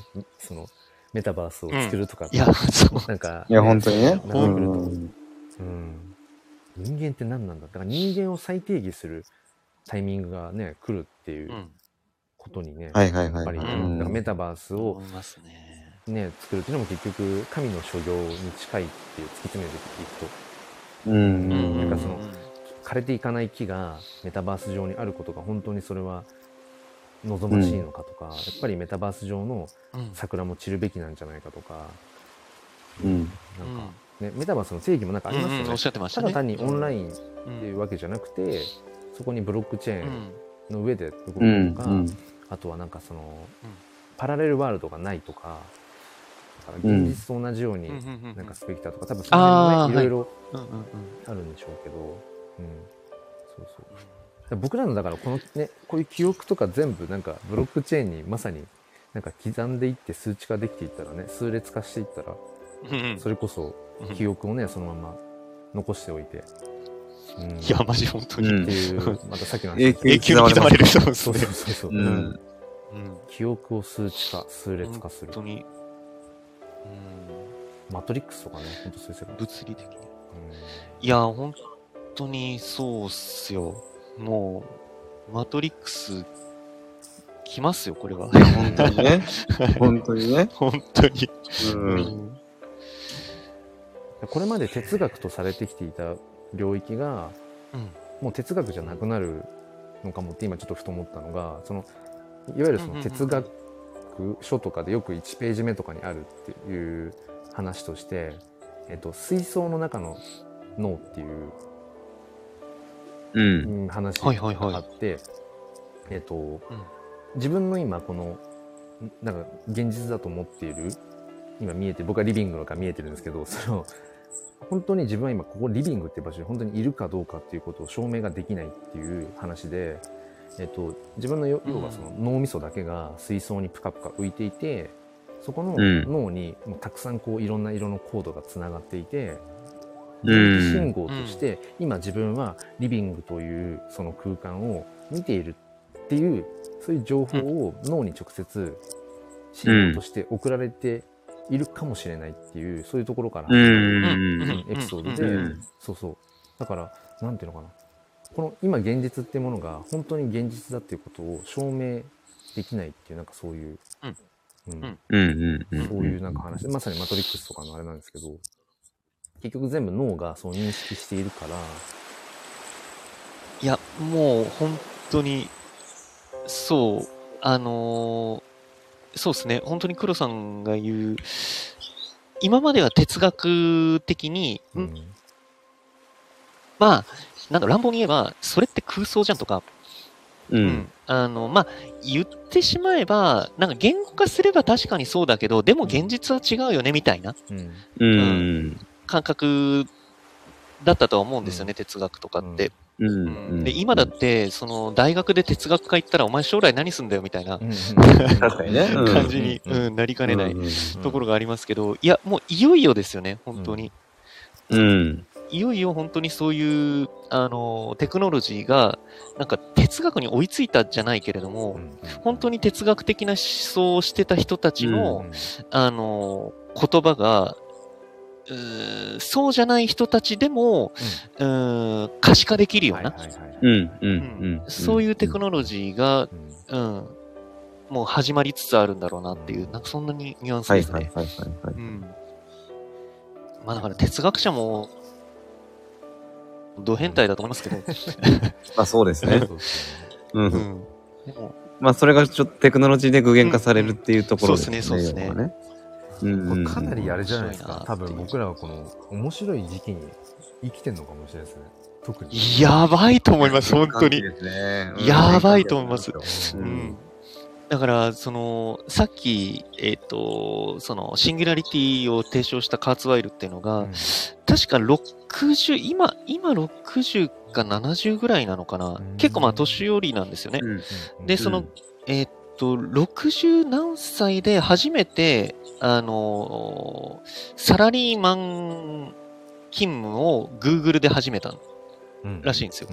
ほうほうんで、今はその Google の AI のあの指揮を取ってるらしいんですけど、う。うん。で、その人が言う、そのシンギュラリティ、その人が、あコンピューターが人をもうはるかに超えるみたいな。うんそれが、だいたい2040年とか言ってたっけな。なんで、そこまではなんとか生きるために、うんあの、本人糖尿病とか患ってるらしいんですけど、うんもう毎日何百錠のビタミン剤飲んで生き続けようとしてるとか言ってました。あと、手書きでも見たいっていうこ そと。う、是が非でもそこまでは生きていない。 シなるほどンギュラリティが起こるまでは絶対生きてやるみたいな。約20年かなる。ほど。そうっすね。いや、すぐですよね、20年。すぐでしょうね。 20年か。いやー、ちょっと本当にこの転換期は、いやー、楽しみです。そう思こうと怖くもあり楽しみですそうね。思うと NFT っていうのもなんか本当にその走りでしかない。ですね。いやそー、んな本感当じにですよね本当に思います、思います。うんうん。うん。いやー、ですね、面白い。本当ね、翼さんがおっしゃるみたいに子供たちのね、時代、僕らの子供、次の世代。いや、本当そうっすよ次。の世代。うん。うんうんうん、本当にそう思いますね。うん。まあ常に、なんだろう、人の、あのー歴史ってそうだとは思うんですけどね。うんもうどんどんどんどうんん進めば進むほど楽しくなってくるっていう。んただやっぱりい、今の加速度具合が半端ないですね。そううんそう思います。確かにね。本当にうん今の加速度具合が半端ない。それとやっぱりもう人とは何か生きるとは何かっていうところの転換期に差し当たりそうなうんうんうん。ところになってるっていうのはすごい時期ですね。だからテクノロジーうはん本当に加速度的にどんどん人間の歴史のねスタートから考えると、うんまあ、今今が要は最先端なんだけど、なんか人間っていう部分でいうと原点回帰始めてるようなそういう感覚ああ、ですね、っていでうのすかなね。うん。改めて生きるってなんだろうとかなるほどねなんだろうとか、気しますねう自分らしい人生ってなんだとか、その人格って何とか、うんうんその男女うんうっん。て何とうんうんか、うんうんん。うん、年齢って何とか、なんかそう、そこがすごい面白いですよね。面白いっていう言葉以外のものが思いつかなくて、ちょっと今語彙力がないんですけど。わかります、わかります。すげえわかります。テクノロジー、科学技術は最先端行ってんだけど、人間そのものは、ね、このなんか脳みそだって、あの原始時代と脳みそ大して変わってないっていうから、うん、うん、うん。ああ、そうなんだ。そうそううん。だうかんうら、んあのね、スマホ脳っていう本があって、まあ、読むともう完全にスマホをね、あの遠ざけたくなるんですけど、は い は原い始はい。時代の頃の脳みそ、だからまさにマンモスを追いかけた時代の頃と、僕らの脳ってさほど変わってないから、そこに結局スマホみたいなもの、そういうデバイスの持つ影響力とか、そのに、それに抗えないですよね。うん。うん処理速度的にも。だから、うんそうんのいわゆるスティーブ・ジョブズとか、ああいうねいろんなこうテック系の、うん人たちっていうのは我が子にスマホとかタブレットっていうのはやっぱりある程度の年齢になるまでもう絶対渡さない渡さなかったとか、はいはいはいはい。それぐうんらいやあっぱりーあー、なるほど、うんなるほど。便利なんだけど、うんかなり支配されちゃうから、うん依存症とかねうんうん含めて、うんはいはいはい。ううんん日。本にそうそう脳みそい自や体ー、そはれはね間違い変ないわっ。てない大して変わってない、うん、うーんなるほど、なるほど。それをこう、うまく、あのー、ついたのが Web2 の企業たちですもんうねう。そうですよね、うんう。ん、ガーファムは。うんいかにスマホから離れられないようにさせるかっていう戦略争いでしたもんね。そうですよね確かにね。うん。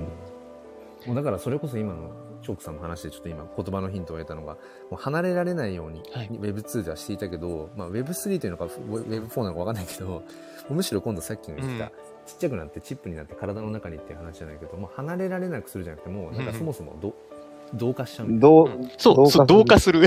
そうですね。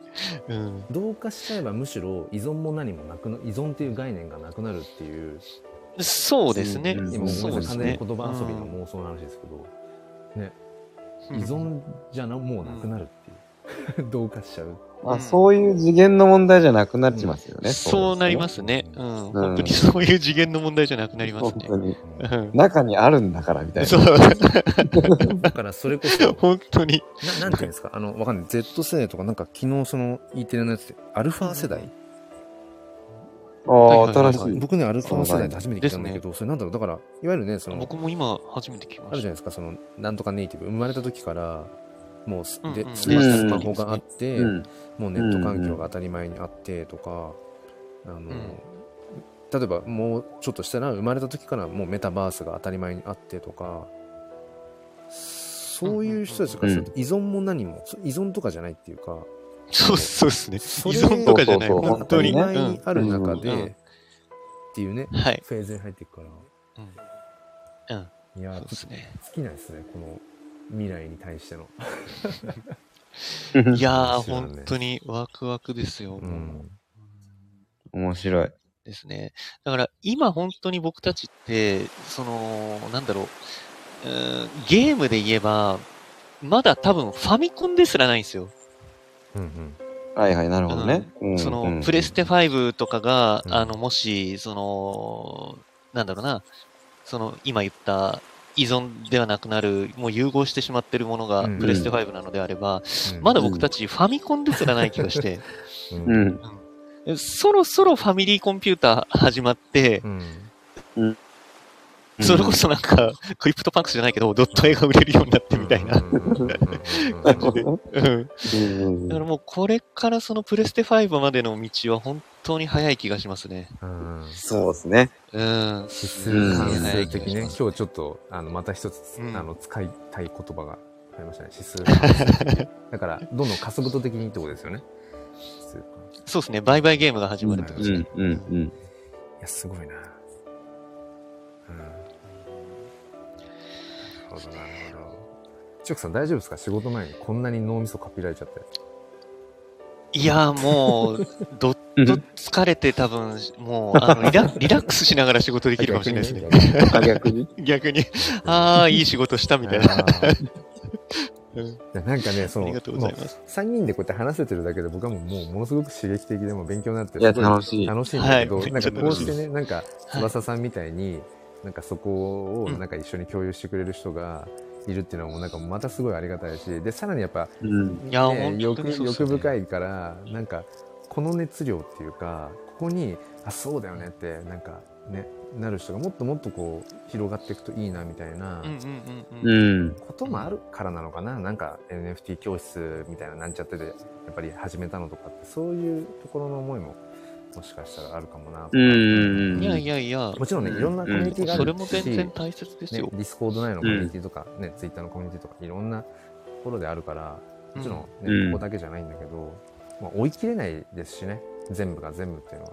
そうですね。そううんうんうん。だからなんか今こうして自分がたまたま縁あってチョークさんとミンミンさんとねこうやってなんか各週で話す場があるっていうなんかすごくやっぱ大事だよなっていう、うん、ありがたいなと思いますねいやーいやいや、こちらこそありでがす。たいです、本当に。うん今ではどうやって始まったのかさえ覚えなせないですもんチョークさん確かに。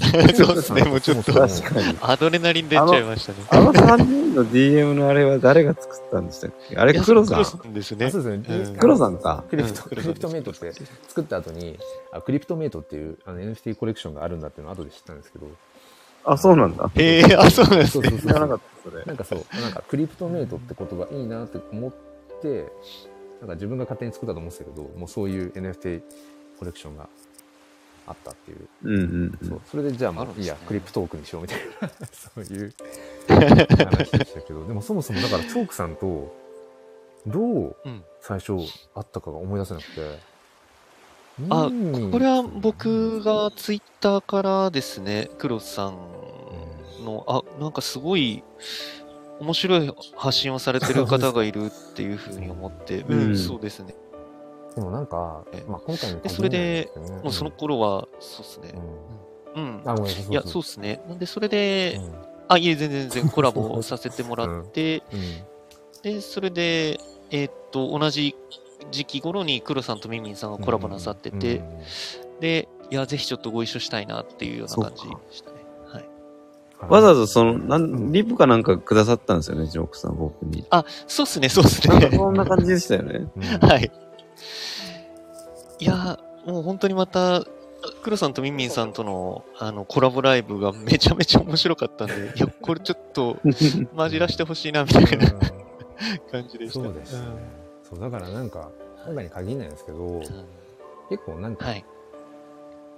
もうそのあれなんなんで今ここに来たんだっけっていうのが思い出せないぐらい自然にこうすたげどえり着くうんなんか場所って多分それ本当に自分にとってその必然的なものなんだろうなっていつも思ってて、うんだからあれなんか勝手に川の流れにうんなん私もかそれ思います、乗っね。てたらっていう、うん、だからそういうものがうやっんぱ、り結構うん。うん、すごく大事だよなって。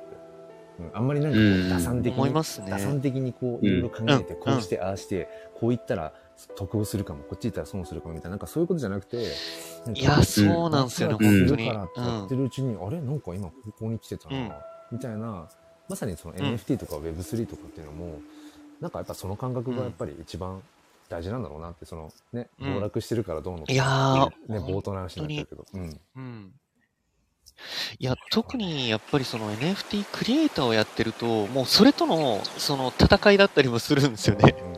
はいはいはい。う。うんん。とはいえ、いろいろ試さなきゃいけないしう、ん。うん。うん。うんでもやっぱり、その、ワクワクする気持ちだったり、思わずやってしまうよううなん打算的、うんん。うん。うん。その辺のこうバランスだったり、どうそれをつなぎ合わせるかというか、うん。うんうん全くの打算がなくてもちょっと違うし、うんとはいえ打算的に行き過ぎると、うんあのー なんか本当に本質見失っちゃうというか、うんそもそもなんでやってるんだっけみたいな気持ちになるといううか、ん。あ、だ確かになってますね。ううんんうんうんうん。からそうですね、ちょっとそこはもう、うん、喫緊の僕の中での課題というか、うんちょっとそれはもう考え続けてますね。ううんん。本当ね、まさになんか、そう、Web3 とか、なんとか、もうクリプトとかなんかいろいろあるけど、結局なんか改めて人とのなんかつながりみたいのが大事にされてる気がして、その強い NFT、うんコミュニティも強かったりするし、だからなんいや、か本、当にそうですねね。、うん、なんかそこが損得感情のつながりじゃなくて、っていうところが、あですですです尊いですよね。うんだから僕もなんか、そのショークさんとミンミンさんと、なんかもう損得感情とか全然そういう話じゃなくて、そういうレベルじゃなくて、なんかもう単純に、いや、本当に。あの、それ、早く話してそうですね2週間、うん2週間ってそう長そういぞお面白い話を、そうそう、ちょっと垂れ流したたいだってそれだけで。ですす。はいそう本なん当ですよ。にうんうんいやーありがたいです、うん本当というに。ことで、あの、ちょうどあと10分で、2時間という感じで、ちょっと そうですねそのろそろちょっとまたあはね、濃厚に。ですね、映画一本分でしたね、本当に。うんいに。やそれうんそれにね、付き合ってくださってた翼さんもすごい。だっいてや、、すごい。いや、朝本当忙にし。いでしょ。 お子さんたち大丈夫ですよねどうどうなってんだろう。うんいやじゃねまあまあ、じゃあちょっとまた、そのそう、オフ会だったりなんだりもう、んぜひぜひちょっと具体的な、ううんん、形にしていければなと思いまだいす。ぶやね、りましコロょうナもなんとなく。やりましょう、やりましょう、本当うにん。だいぶコロナも落ち着いてきた感じもするし、朝ごはん作り終わったんだ。すごいな。これを聞きながら、コメントしながら。すごい。作ったんだ。すごいな。すごいな。いや、でも本当皆さんありがとうございます。まあじゃあそんな。な感じでまた、うんはい2週間後に、はい二ぜひぜ週間後ひにまたお話しさせてください。お願いします。またね、おいろいろ変わってると思いますけど。はい。はい。じゃあ、じゃあ、えっ、と、本当にありがとうございました。はい今日も。うんはぜいひまた次回も。ありがとうございますよ。ろしくお願いします。こちらこそです。ぜひぜひよろしくお願いしまというこす。とで、皆さん、あの、良いはい日曜日をお過ごしください。翼さんも本当ありがとうございました。ありがとうございました。本当にありがとうござい来まてしくだたさってありがとうございます。じゃあ、閉じます。はい。はい。はい、ありがとうございありがとうございま。ますす。